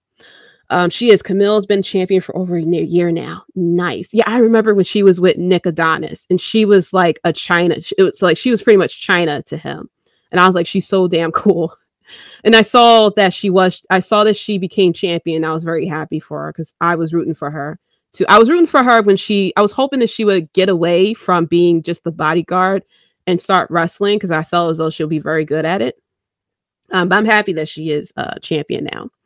Um, but yeah, so we talked about Cody Rhodes and uh, Brock Lesnar at um, at Raw, and now we are going into uh, who cut a promo as well.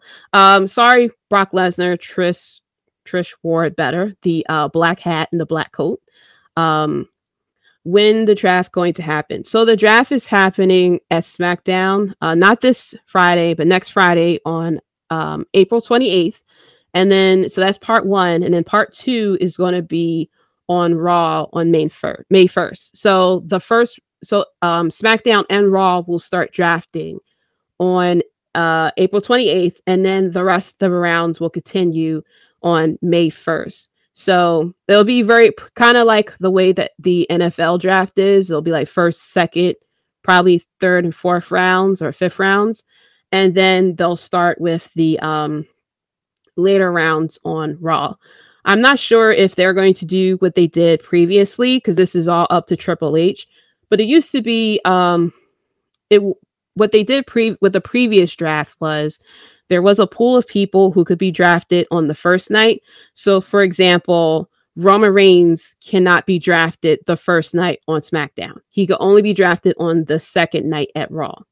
So I wonder if they're going to do something like that to kind of like uh to kind of keep things interesting. So like not all the top people be drafted on SmackDown and then you're no longer interested on Raw the next uh for the next round.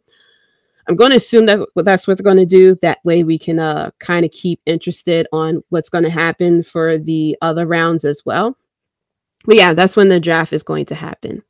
Um, she's very good. She's come a long way from being the bodyguard. She has, and I'm very sure she's very. I'm I'm sure she's very good. So I'm gonna.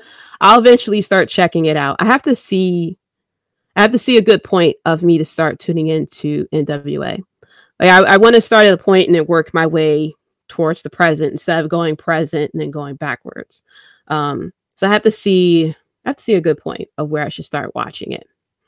Um, but Trish Stratus comes out to um, in her heel outfit with the black hat and the black coat, and she cuts a promo as to why she turned heel and why she turned on um, Becky Lynch. And she also revealed she was the person who attacked um, Lita backstage before their before she had the title match. Um, and I love this reason. Um, basically, the reason why she turned is because simply Becky Lynch didn't thank her for what she did for the wrestling um, for the wrestling world. That a lot of fans thought that the women's revolution started with the four horsewomen or four horse horse ladies, as she called them. But it actually started with her, and she has been putting it down for you know a lot of people. She's paved the wave and stuff, and how you know um, people always talk about Trish and Lita, and or they was like so excited that Lita was champion, and she's like, I've been um I've been holding it down this whole time. Like I am women's resolution revolution. And I was like, go ahead, Trish. Like a lot of people, like a lot of people talk about women's wrestling and stuff like that. And I think I talked about this before. I don't know if it was during um I don't know if it's during uh this podcast or when I was uh doing when I was talking on the Bloodline Entertainment um as well. But people, a lot of people forget the attitude era for women's wrestling wasn't as good as people thought it was. Like it really was just Lita and Trish at a certain. And everything else was pretty much like um like legit wrestling. It was Lita and Trish and there was Chyna is there. Like there was other people as well. But as far as like um crazy matches and stuff like that, um it was like Trish and Lita and stuff like that that really held it down. And they really like started to change the way that people looked at women's wrestling.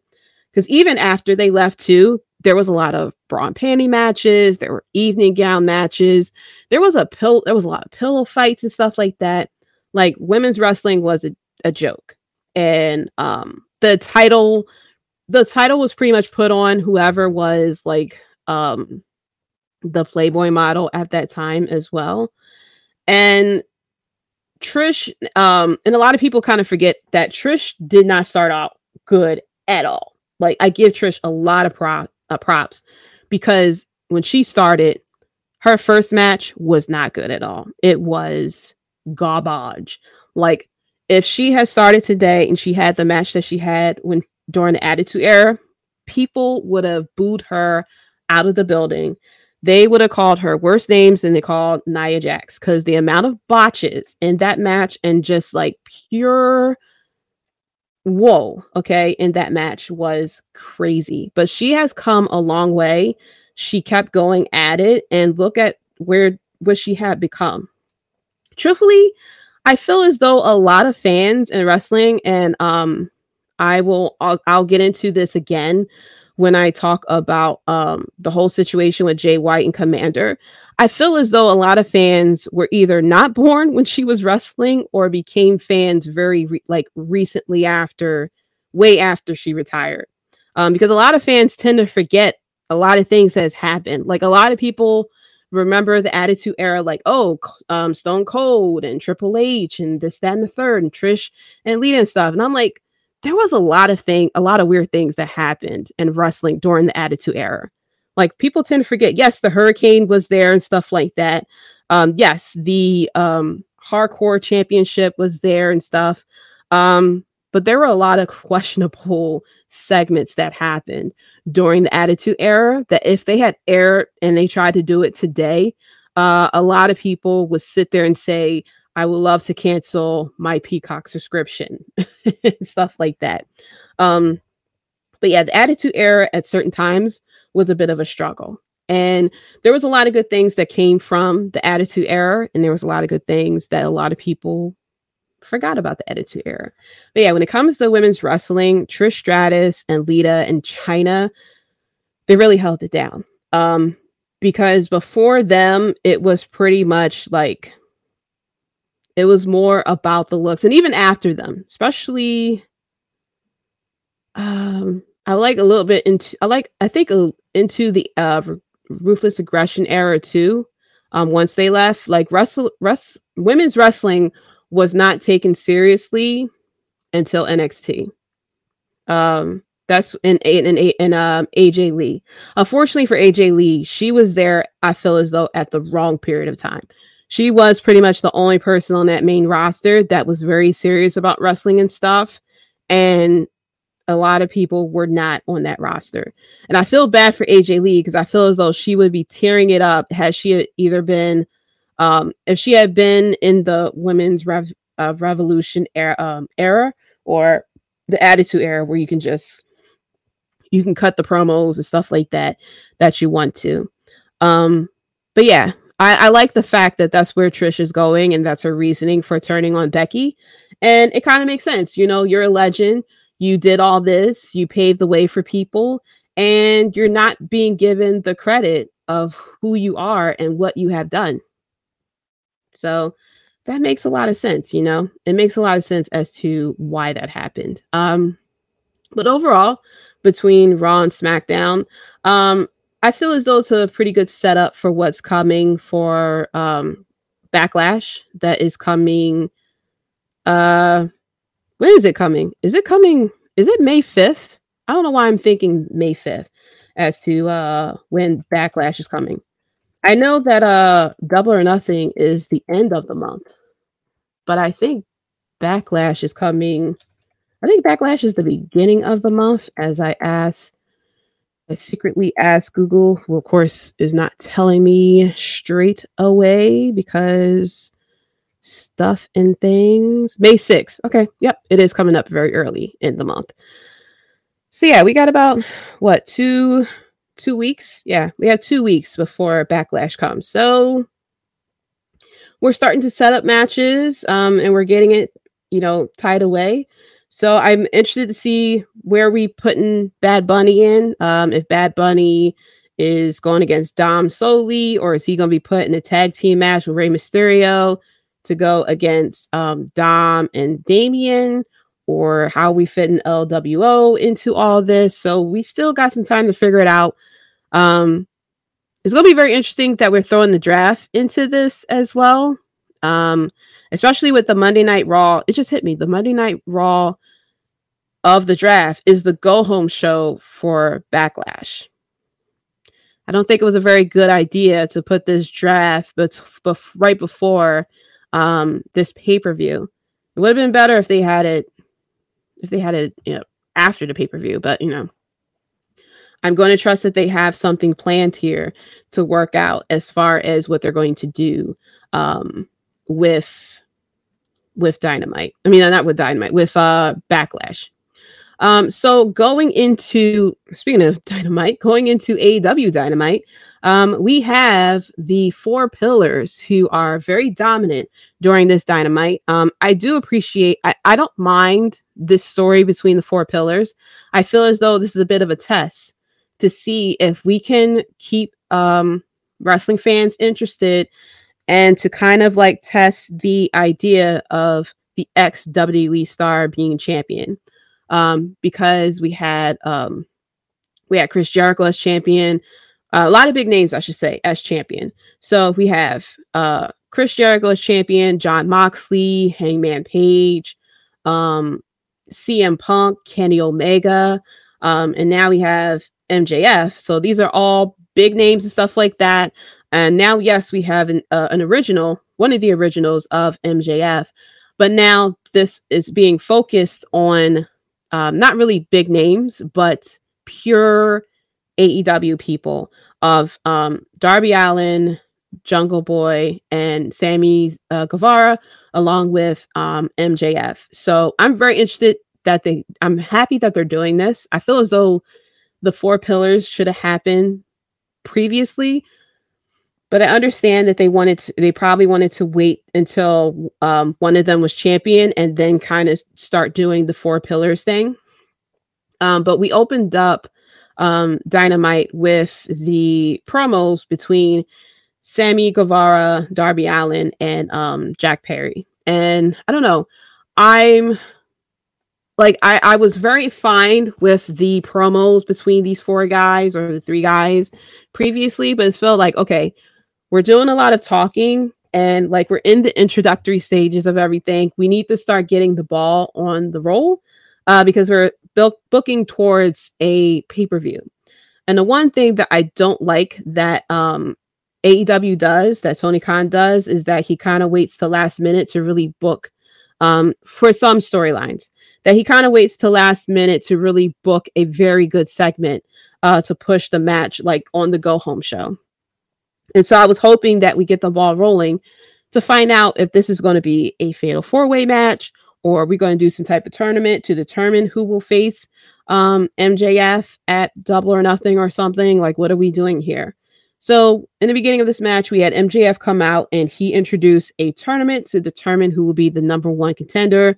Um, two people will go against each other that night, and then one of them will get a bye, which he drew up a name out of a hat, and it was Darby Allin. So I'm like, okay, that was very weird. I would have, like, I would have been, I would have been happy if they had a triple threat match tonight, and we would have a winner who then will go against, um, we will have a winner, and then that winner will go against um, the the winner of the two losers who would then have a match. Like, let's say, for example, um, we had um, Darby Allin, we had the triple threat match. Darby Allin wins. So Darby Allin will go against the winner between Jack Perry and Sammy Guevara from there. Um, that's what I was hoping that they would have done. But um, you know, um Clark Street Wrestling said, I usually don't mind long talking segments in wrestling, but this was kind of rough. It was kind of rough. And what didn't help was the fans weren't into it either. And I think like you can't that's because they weren't like hitting it out of the park with the um with the shots and stuff like that like they did when MJF is in the was in the ring. So I don't know if that was because MJF was in the ring and it was pretty much just like MJF is in the ring, so I'm going to like go at it at all costs as far as taking the shots and stuff like that or if they or if they like kind of held back because they did they like took the biggest shots that they could during that segment and they really didn't know how to um come back with something afterwards you know? So it was pretty a bit rough and the crowd didn't help out either. So that's why i was kind of hoping that they would start like getting into the match building and stuff like that. So i was fine with them announcing that that night you know we have sammy guevara going against uh, jack perry. The winner of that match is going to go against darby Allin, i think next week or something like that and then that winner will go against um, mjf for double or nothing so i was like okay finally we are working towards the um the championship match. Um and then we had a backstage segment against with MJF and Sammy Guevara, where MJF told Sammy that, you know, I'll give you a blank check and stuff like that. And Sammy said you could buy me France or something. And then MJF was like, I'll I, you know, um he said, you know, if you I'll put you in the match with me at double or nothing, and all you gotta do is lay down. And then they kind of like made a deal. And so later on we had um i believe uh I, like i didn't catch the the um i didn't catch the main event that good. Um but i saw that sammy guevara won and i believe it was to the count out because mjf had uh, interfered and then afterwards um mjf and sammy guevara kind of like celebrated and stuff like that and it was just like what is going on here? Like, I don't know what's going on with this type of booking. So it's like, okay, are we um are we just throwing in this wrench and this will eventually become a fatal four-way match or something? Because that's what I'm assuming is still happening. I'm assuming that this is turning into a fatal four-way match. I'm sure Tony Khan is going to turn this into like a four pillars match or something. He's gonna he's gonna come up with something creative here is going to turn into like a four pillars match uh, with these four. I think that would be a lot more entertaining to have the fatal four way match than to have a one on one match with MJF. Um, because you can still whoever is going to win this match, whoever is going to be champion, you can still book it just as fun with the fatal four way match, and it'll really show the skills of the four guys. Uh, because people just just like um said, okay, like MJF just got props for his wrestling skills because of his match with um um Bryan Danielson. And Sammy Guevara, he has his he, you know, Sammy Guevara and Darby Allin is there too. But as far as like AEW pillars, like we need all four of them to be in a match so they can show us why they are called the four pillars. And you know, to kind of show people too who don't know that they are called the four pillars as to why they are who they are. Why are they like being why are they pre- being presented like this in um WWE? I mean AEW. So I'm that's what I'm hoping. I'm hoping that we would get a four pillars match with these guys and that they could show us like really what's going on. I think that'll be a very exciting um match for double or nothing because this match really has to be strong because this is potentially the main event because MJF is champion. So I'm hoping this is a fatal four way match. Throw a throw a ladder in there or something like that because you know these guys will go crazy. Okay, Sammy, especially Sammy and Darby Allin, they'll do some crazy spots, and uh, not for them, not for them to go completely crazy. Um, but I feel as though to show us why why are they the four pillars? Um, so going back to some more recaps of AEW, um, we had Powerhouse Hobbs who lost the title against against Wardlow. And I'm sad about it because I was very happy that Hobbs won the title. I didn't really like his booking too much because then it became more about QT Marshall and Powerhouse Hobbs was just like in the background instead of this being like the spot for Powerhouse Hobbs. And now that Powerhouse Hobbs lost the title, I'm hoping this means that Powerhouse Hobbs will stay, will now like back away from QT Marshall. Um, because we've seen the TNT title get bounced around. I mean, that thing gets passed around like 24 7 championship at sometimes. I'm hoping that he, I'm hoping that Powerhouse Hobbs get booked strongly like Samoa Joe was when he was champ champ. Um, even Wardlow at a certain point too, when he was um TNT champion, or especially Darby Allin when he was um TNT champion.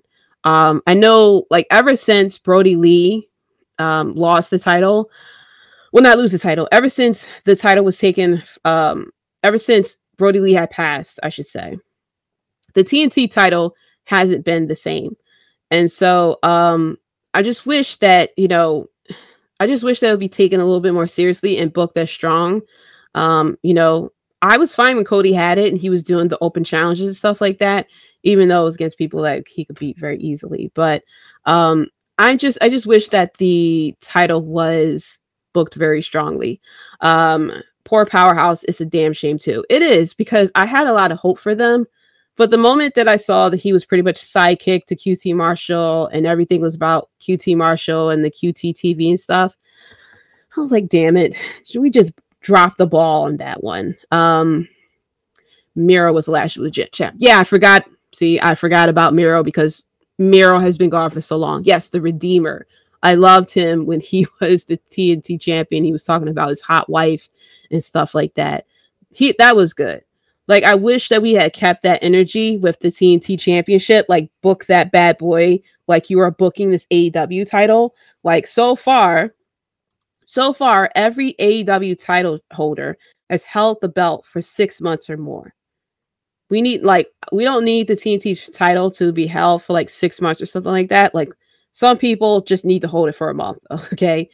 Um, but I wish that it was booked like to be taken seriously. I mean, look at Gunther with the um with the IC title.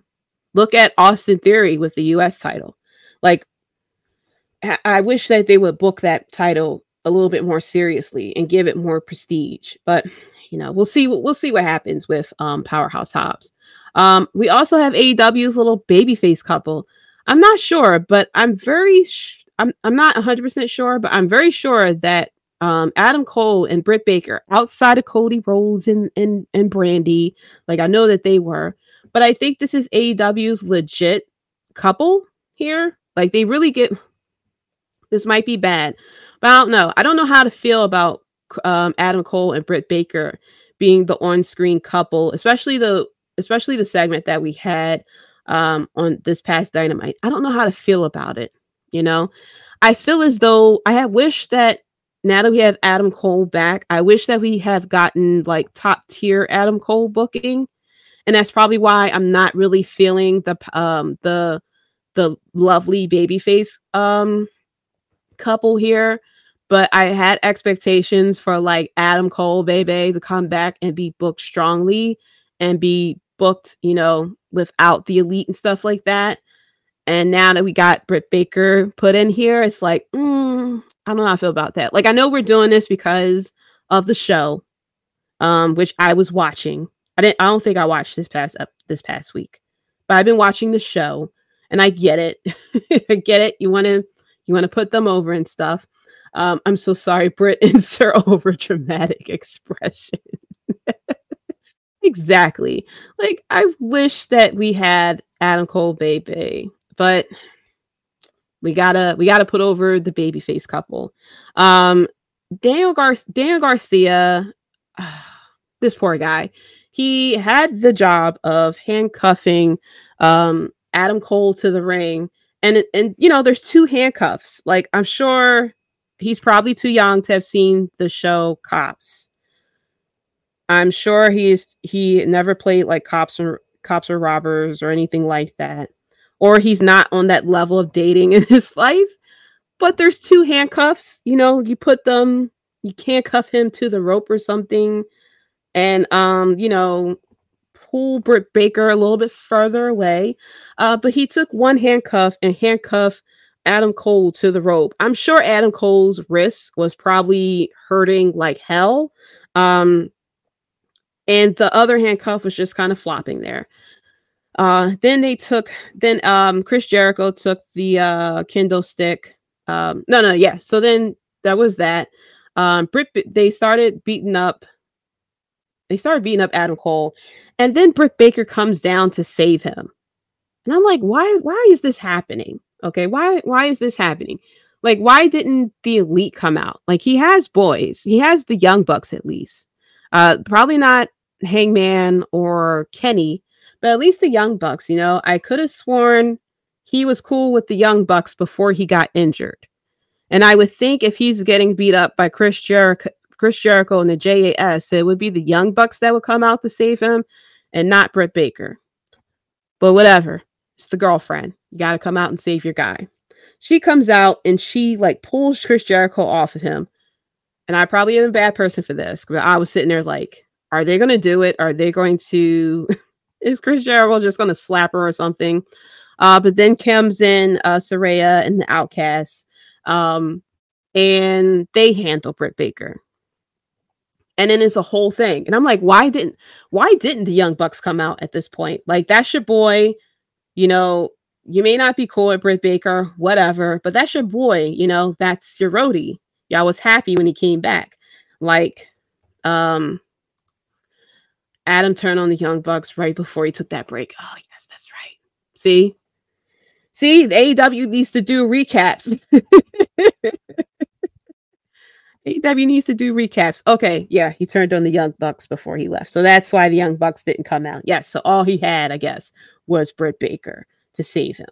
Um, uh, but Adam Cole should have got, I mean, uh, Adam Cole should know. I mean, you've been in wrestling for a long time. You should know wrestling 101. If someone has a faction and you're going against them, nine times out of 10, said faction is going. He was in a faction he had he had he was in a bunch of factions first of all he was in the undisputed the um he was on the undisputed elite and the um what was the AEW version called I forgot damn I forgot I was about to say the undisputed elite I don't think that was their name but it was undisputed era and I'm I know as soon as I find out what their name was in AEW I'm like oh yeah where's the parrot no that was Red Dragon. He had a faction AEW too. And so Adam Cole, of all people, should know if you're going against someone who has a faction, Undisputed Elite. Uh, yeah, it was Undisputed Elite. Okay. I, I wasn't 100% sure on the Undisputed part. Um, but yeah, we had Undisputed Era, Undisputed Elite. And um, yeah, AEW Undisputed Elite. And then uh, Moneymaker, Chris said that was it. Yeah. So a- Adam Cole, of all people, should know if you're going against someone who's in a faction, if you go to attack that person or anything, or even talk to that person, said faction is going to jump you from behind. So Adam Cole should have had some backups. Um, I don't know, ask Action Andretti or something. Like he is ready to jump in the ring with with Chris Jericho. You could have had someone. He didn't have anyone. Girlfriend shows up. So, you know, we we get back to uh Saraya comes in and the outcast, they beat her up and stuff like that.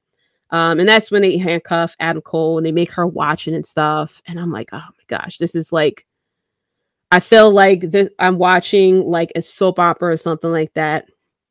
Um, and then he, they he, they take out the kendo stick, and Adam Cole was like, "Do it, do it, hit me." I'm like, "Okay, Joker, Heath Ledger, hit me, hit me." Um, and then of course he looks over at Saraya. He hands her the kendo stick, and then they hit her with it, and he goes, "No, let her go, let her go." and I, I, I don't know. I felt I really shouldn't say this, but I felt a bit cringy with that. With that, so he was like, "Let her go, don't do it, Britt, no." And it was just like, oh my gosh, yes, Clark Street Wrestling. It was a bad CW teen drama. It was straight up Degrassi, yo. If you never seen Degrassi, look it up. Drake used to be on there. That's I knew Drake. I knew Drake from Degrassi before he became Drake. Um, I don't know if that explains like how old I am or something, but I knew Drake from that show. It was just like cringe, and I'm like, oh man, like I I get why we're doing the the power couple, but I wish we didn't have to go this route. I wish we didn't have to go this route. But it is what it is because they have the show that they got to promote. And because they're being shown on the show as boyfriend and girlfriend. Adam Cole is called Austin by Britt Baker and stuff. That we had to bring them on actual TV and stuff. But I don't know. Um, the story is missing the emotion. I think too the sto- yeah, it is missing the emotion because when Adam Cole was sitting there saying stop, leave her alone and all this stuff, like uh I know like I should like he I should feel his pain because that is his actual girlfriend. But it wasn't coming across to me or anything. It it really read like a, a um a soap opera. But I don't know. It's be- I think it's because we've seen Adam Cole like, you know, booked so great and with the undisputed era and undisputed elite and stuff like that and the promo that every and the promo that everybody keeps putting on Twitter of him cutting that promo against Karrion Kross of the you can't lace my boots and stuff like that. Like I have that Adam Cole in my head. And like seeing this guy, like it really gave me it really gave me John Cena and Nikki Bella vibes. That's what them two on that's what them two give me. Um it seems so forced with that segment. It did. Like I don't know, like I'm sure I actually I've seen them two as regular people on his stream and they seem like a very lovely couple. But I feel as though I think what it is, it's Adam Cole and Britt Baker, and them those two characters coming together is very awkward. Um, because with that, I feel as though like we're blur like you're kind of blurring it. Uh, because we had Britt Baker like the um the heel Britt Baker who can cut the promos and stuff like that. Even though she was like kind of a face too recently, uh, with them going against the Outcasts, and then we have Adam Cole and stuff like that. And now that they're not only just faces, but now they're a couple and they have to be like in like like in love against a lot of people. That's probably very awkward, and I can understand that. I can understand like uh me and the Hubs, like we're very cool people. We're a very lovely couple but we don't do PDA or anything like that. And I think that's probably what it is with them too, because it has to be put out there. It's just like you're kind of awkward because it's just like, okay, there's like millions of people um, watching us right now. We got to be like, you know, you got to like play a part and stuff like that. So they can't really be themselves because they still have to be Britt Baker and Adam Cole. And I think that's why there's like such a disconnect because um, if Britt Baker was cutting her promos the way that she did, especially as heel Britt Baker, and then Adam Cole cutting his promos and stuff like that, and then now like them two coming together, especially when he had his match, and then she comes out and they kiss, and then the then the um streamers and stuff like that comes out, and I'm like, what are we doing here? Like, what is this? Um, it is. I don't think they will be as bad as Seth and Becky were on screen together, right? And I've seen Beck and uh, I've seen Seth and Becky together like off screen. They seem like a very cool couple. Um, I saw them on uh, Sheamus's workout YouTube channel. They were very cool. They were very cool together. But I guess it's the characters that's just make that's just disjoint. Um, because you have to like Becky has to be the man, but also like be like the girlfriend of Seth Rollins, and then Seth Rollins have to be like like I, I think that's what it is. Like it probably worked for Nick. Like I don't know. It just really gave me Nikki Bella and John Cena vibes with them too. And I don't know. I don't think it's. I don't think for me it's going to work because it's two people who are very good at being like tweeners or heels and now your face you're now you're making them into like your baby face power couple which doesn't really come across that well sometimes. It's probably very awkward for them. Uh it worked for edge and beth. It did. But also too um clark street wrestling edge and edge was still edge and beth was still beth as faces. Like they were two faces that worked really well as faces. I think because and between and before they came together too like we saw them very much individually as faces. And i think that's probably what it is. Like we had like i that i mean at least for me i feel as though like i identified with adam cole and britt baker so much as good very good as heels or tweeners and stuff like that. But now that they got to turn around and be like this lovely baby face couple it's like not working. I think if we had the time to see adam cole as the face and Britt Baker as a face for a while because we were kind of getting her as a face um, when the out with the Outcast storyline, and I don't think we had it long enough for her to like truly be a face for us to like really get it. Like we seen we seen Edge as a face for a while, and the same with uh, Beth Phoenix as well. And so now when they come together, it like kind of works. Or it could be that Edge and Beth are that like they are like um they both they both worked in um you know love storylines before so they had the experience. Like we haven't really seen that with uh adam cole or britt baker. So it could be is the fact that this is their first time doing like the love storylines that that's why it's coming off a bit awkward because they probably don't know how to like really make it like come across um authentic on the camera. That could be what it is. I don't know. I'm hoping that maybe this is just like jitters because this is like the first time that they got to do this. Um and that's why that is like coming off very awkward and weird and stuff. Um maybe maybe as time goes on it'll get a little bit better. But yeah, yeah, it it does. It worked very well for Edge and Beth. Like they seemed like like yeah, like yeah, that's a legit powerhouse couple. They're married and stuff like that, and their relationship between each other is very genuine and authentic. That um, it's not just like like it's Edge and Beth. You know, it's not Edge, Edge outside Edge and Beth outside Beth, and then now they got to come together under it. Uh, but that that they made it seem and they made it work seamlessly. I don't know. We'll. I'm hoping that um, it gets a little better. Um, also, we had um, the segment with the Young Bucks and um, uh, Blackpool Combat Club. First of all, I love Bryan Danielson as a heel. I'll keep on saying this. Um, he's given us the word amateur um, which now we all say that is the word of 2023, and that's amateur. Uh, he comes on the screen and he calls the Young Bucks amateurs. And he mentioned how Kenny Omega is not amateur and that he is, you know, I think he said he was a pretty good pro wrestler and stuff. Um, but he he uh he, of course he's not as good as Bryan Danielson, of course, according to Bryan Danielson.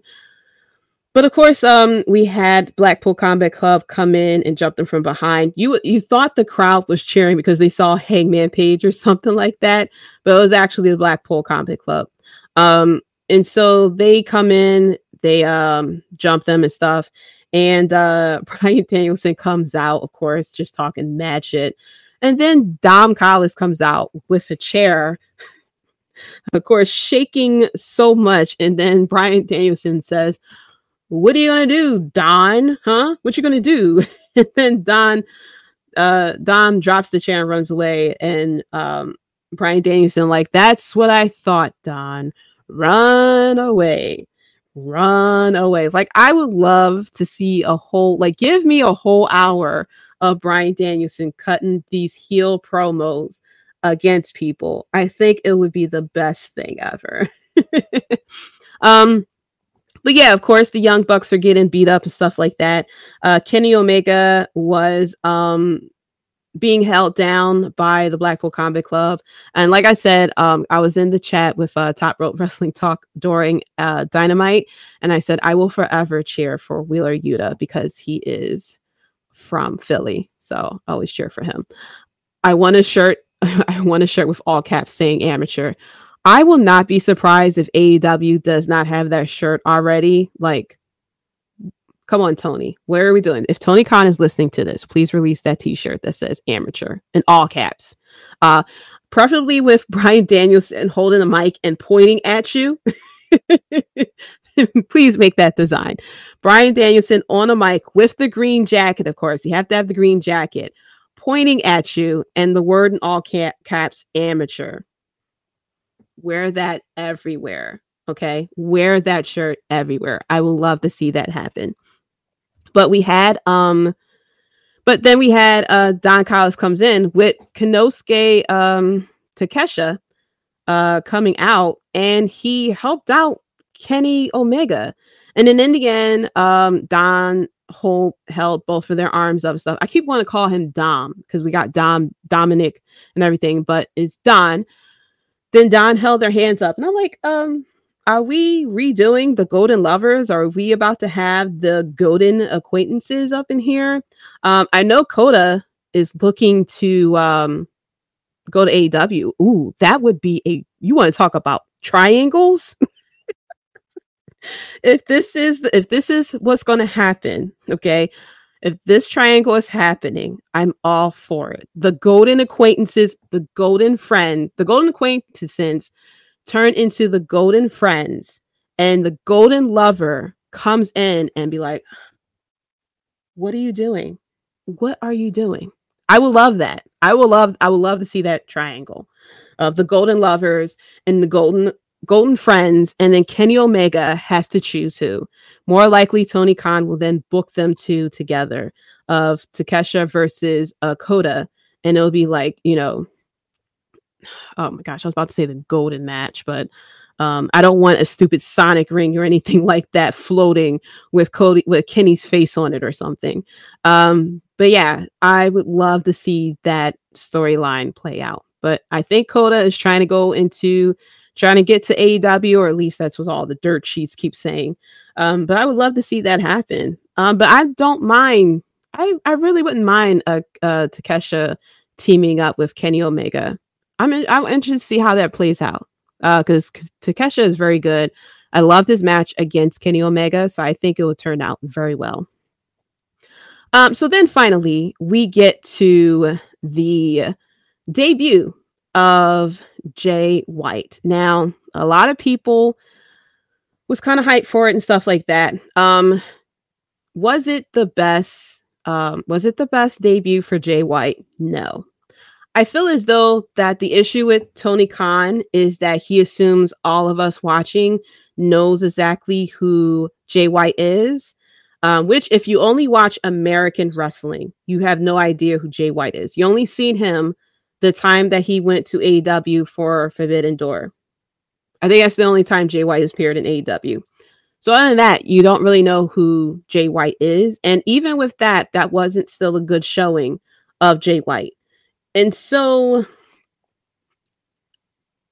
on paper, I thought the match between him and Komander would be very good.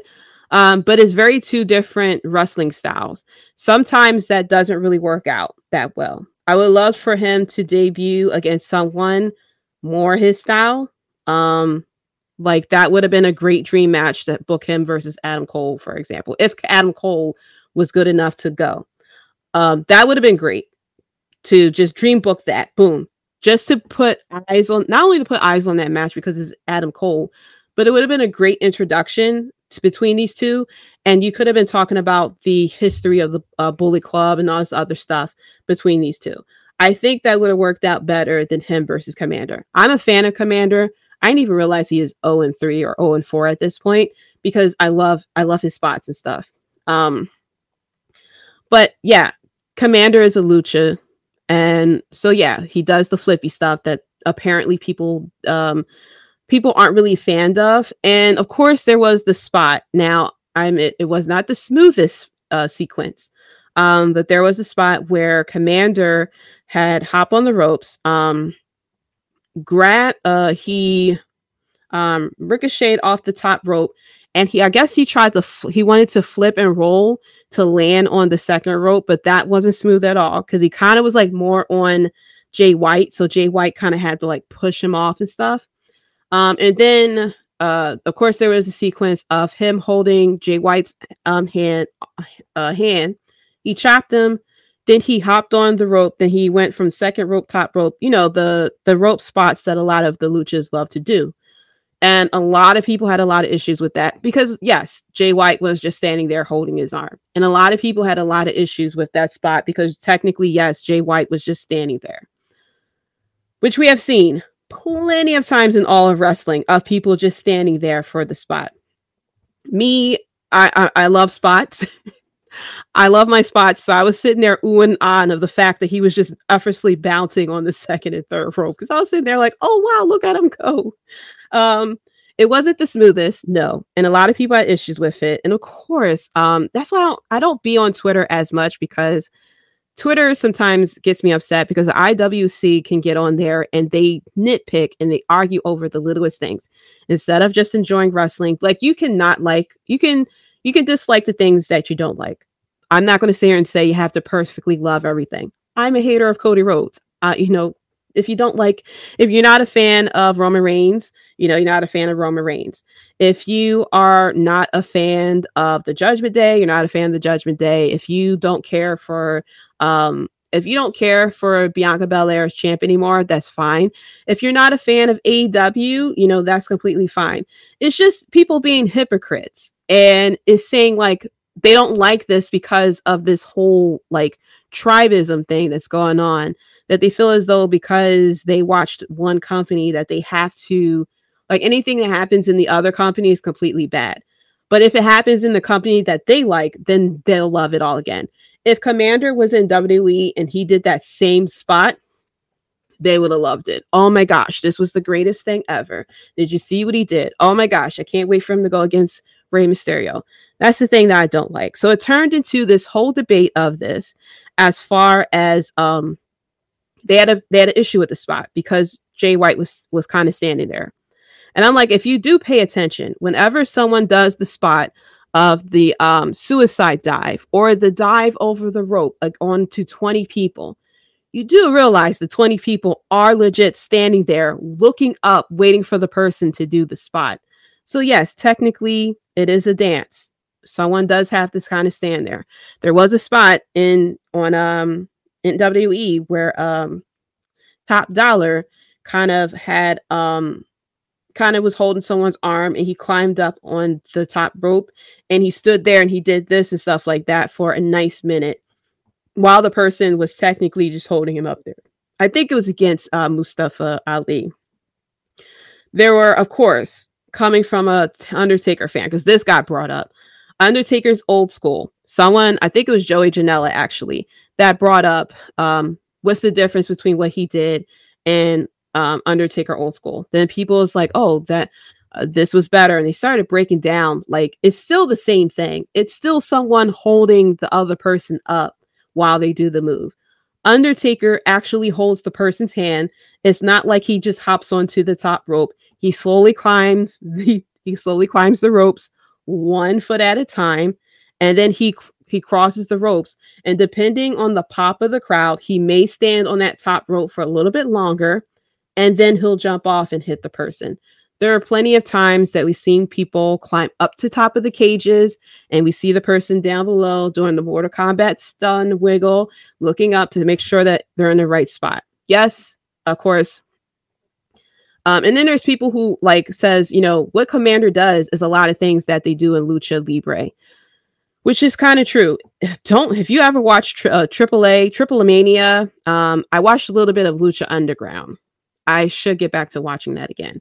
But if you watch any of the stuff that a lot of luchas do, it is about the spots. And yes, there will be people holding them up. There'll be people helping them with the spots and stuff like that. It's all about the flashy, the spots and their entertainment sometimes when it comes to the matches. and it is what it is. Like nine times out of people, nine times out of ten, uh, if you we really get realistic, you can kick out of a surprise roll up.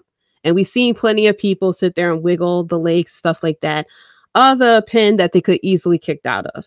Or the times that we see people roll into one pin and then roll into the other pin and then they get the win from that. So I feel as though people looked at this like so deeply that just enjoy wrestling, you know, just enjoy the fact I was I was I was popping for the fact that he was jumping from the second and third rope perfectly, you know.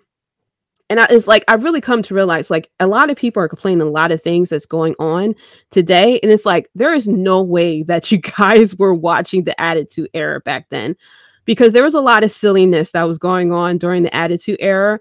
It was a lot of spots, a lot of things that was happening during the Attitude Era. I mean, like um, hell, um, what was their names? Uh, with Blue Meanie and his group back in the day, um, with um the I was about to say the clown posse or something like that. I forgot their names, but it had the big guy and they would sit there and wave their arms and stuff like that.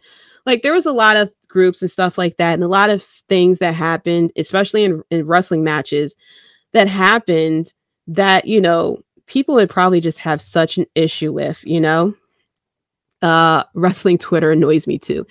It annoys me, and that's why I'm not on Twitter as much as I used to because the Twitter Twitter, I don't know why. I've been muting people. I've been muting um accounts that just like does nothing but complains and like finds nothing good to say. I've been muting those people. But for some reason, Twitter keeps posting people who either retweeted that said person or pretty much says what that said person is. So I don't know what's going on with the Twitter with the Twitter algorithm. Um, but I'll see I'll see people arguing about the littlest thing. And it's like, you know, there is so much wrestling wrestling companies in the world. Just turn it off, you know, just turn it off. Um Moneymaker Chris says, I mute people too. I love my handful of people I could talk wrestling with. Same here. I like I like talking to people, and if you don't like it, you know, it's not like oh I don't like it because this, that, and the third. But if it's in WWE or AEW, like you're completely cool with it. Like if you don't like it, you know, you can either just say like it's just not my cup of tea, and I'm fine with it.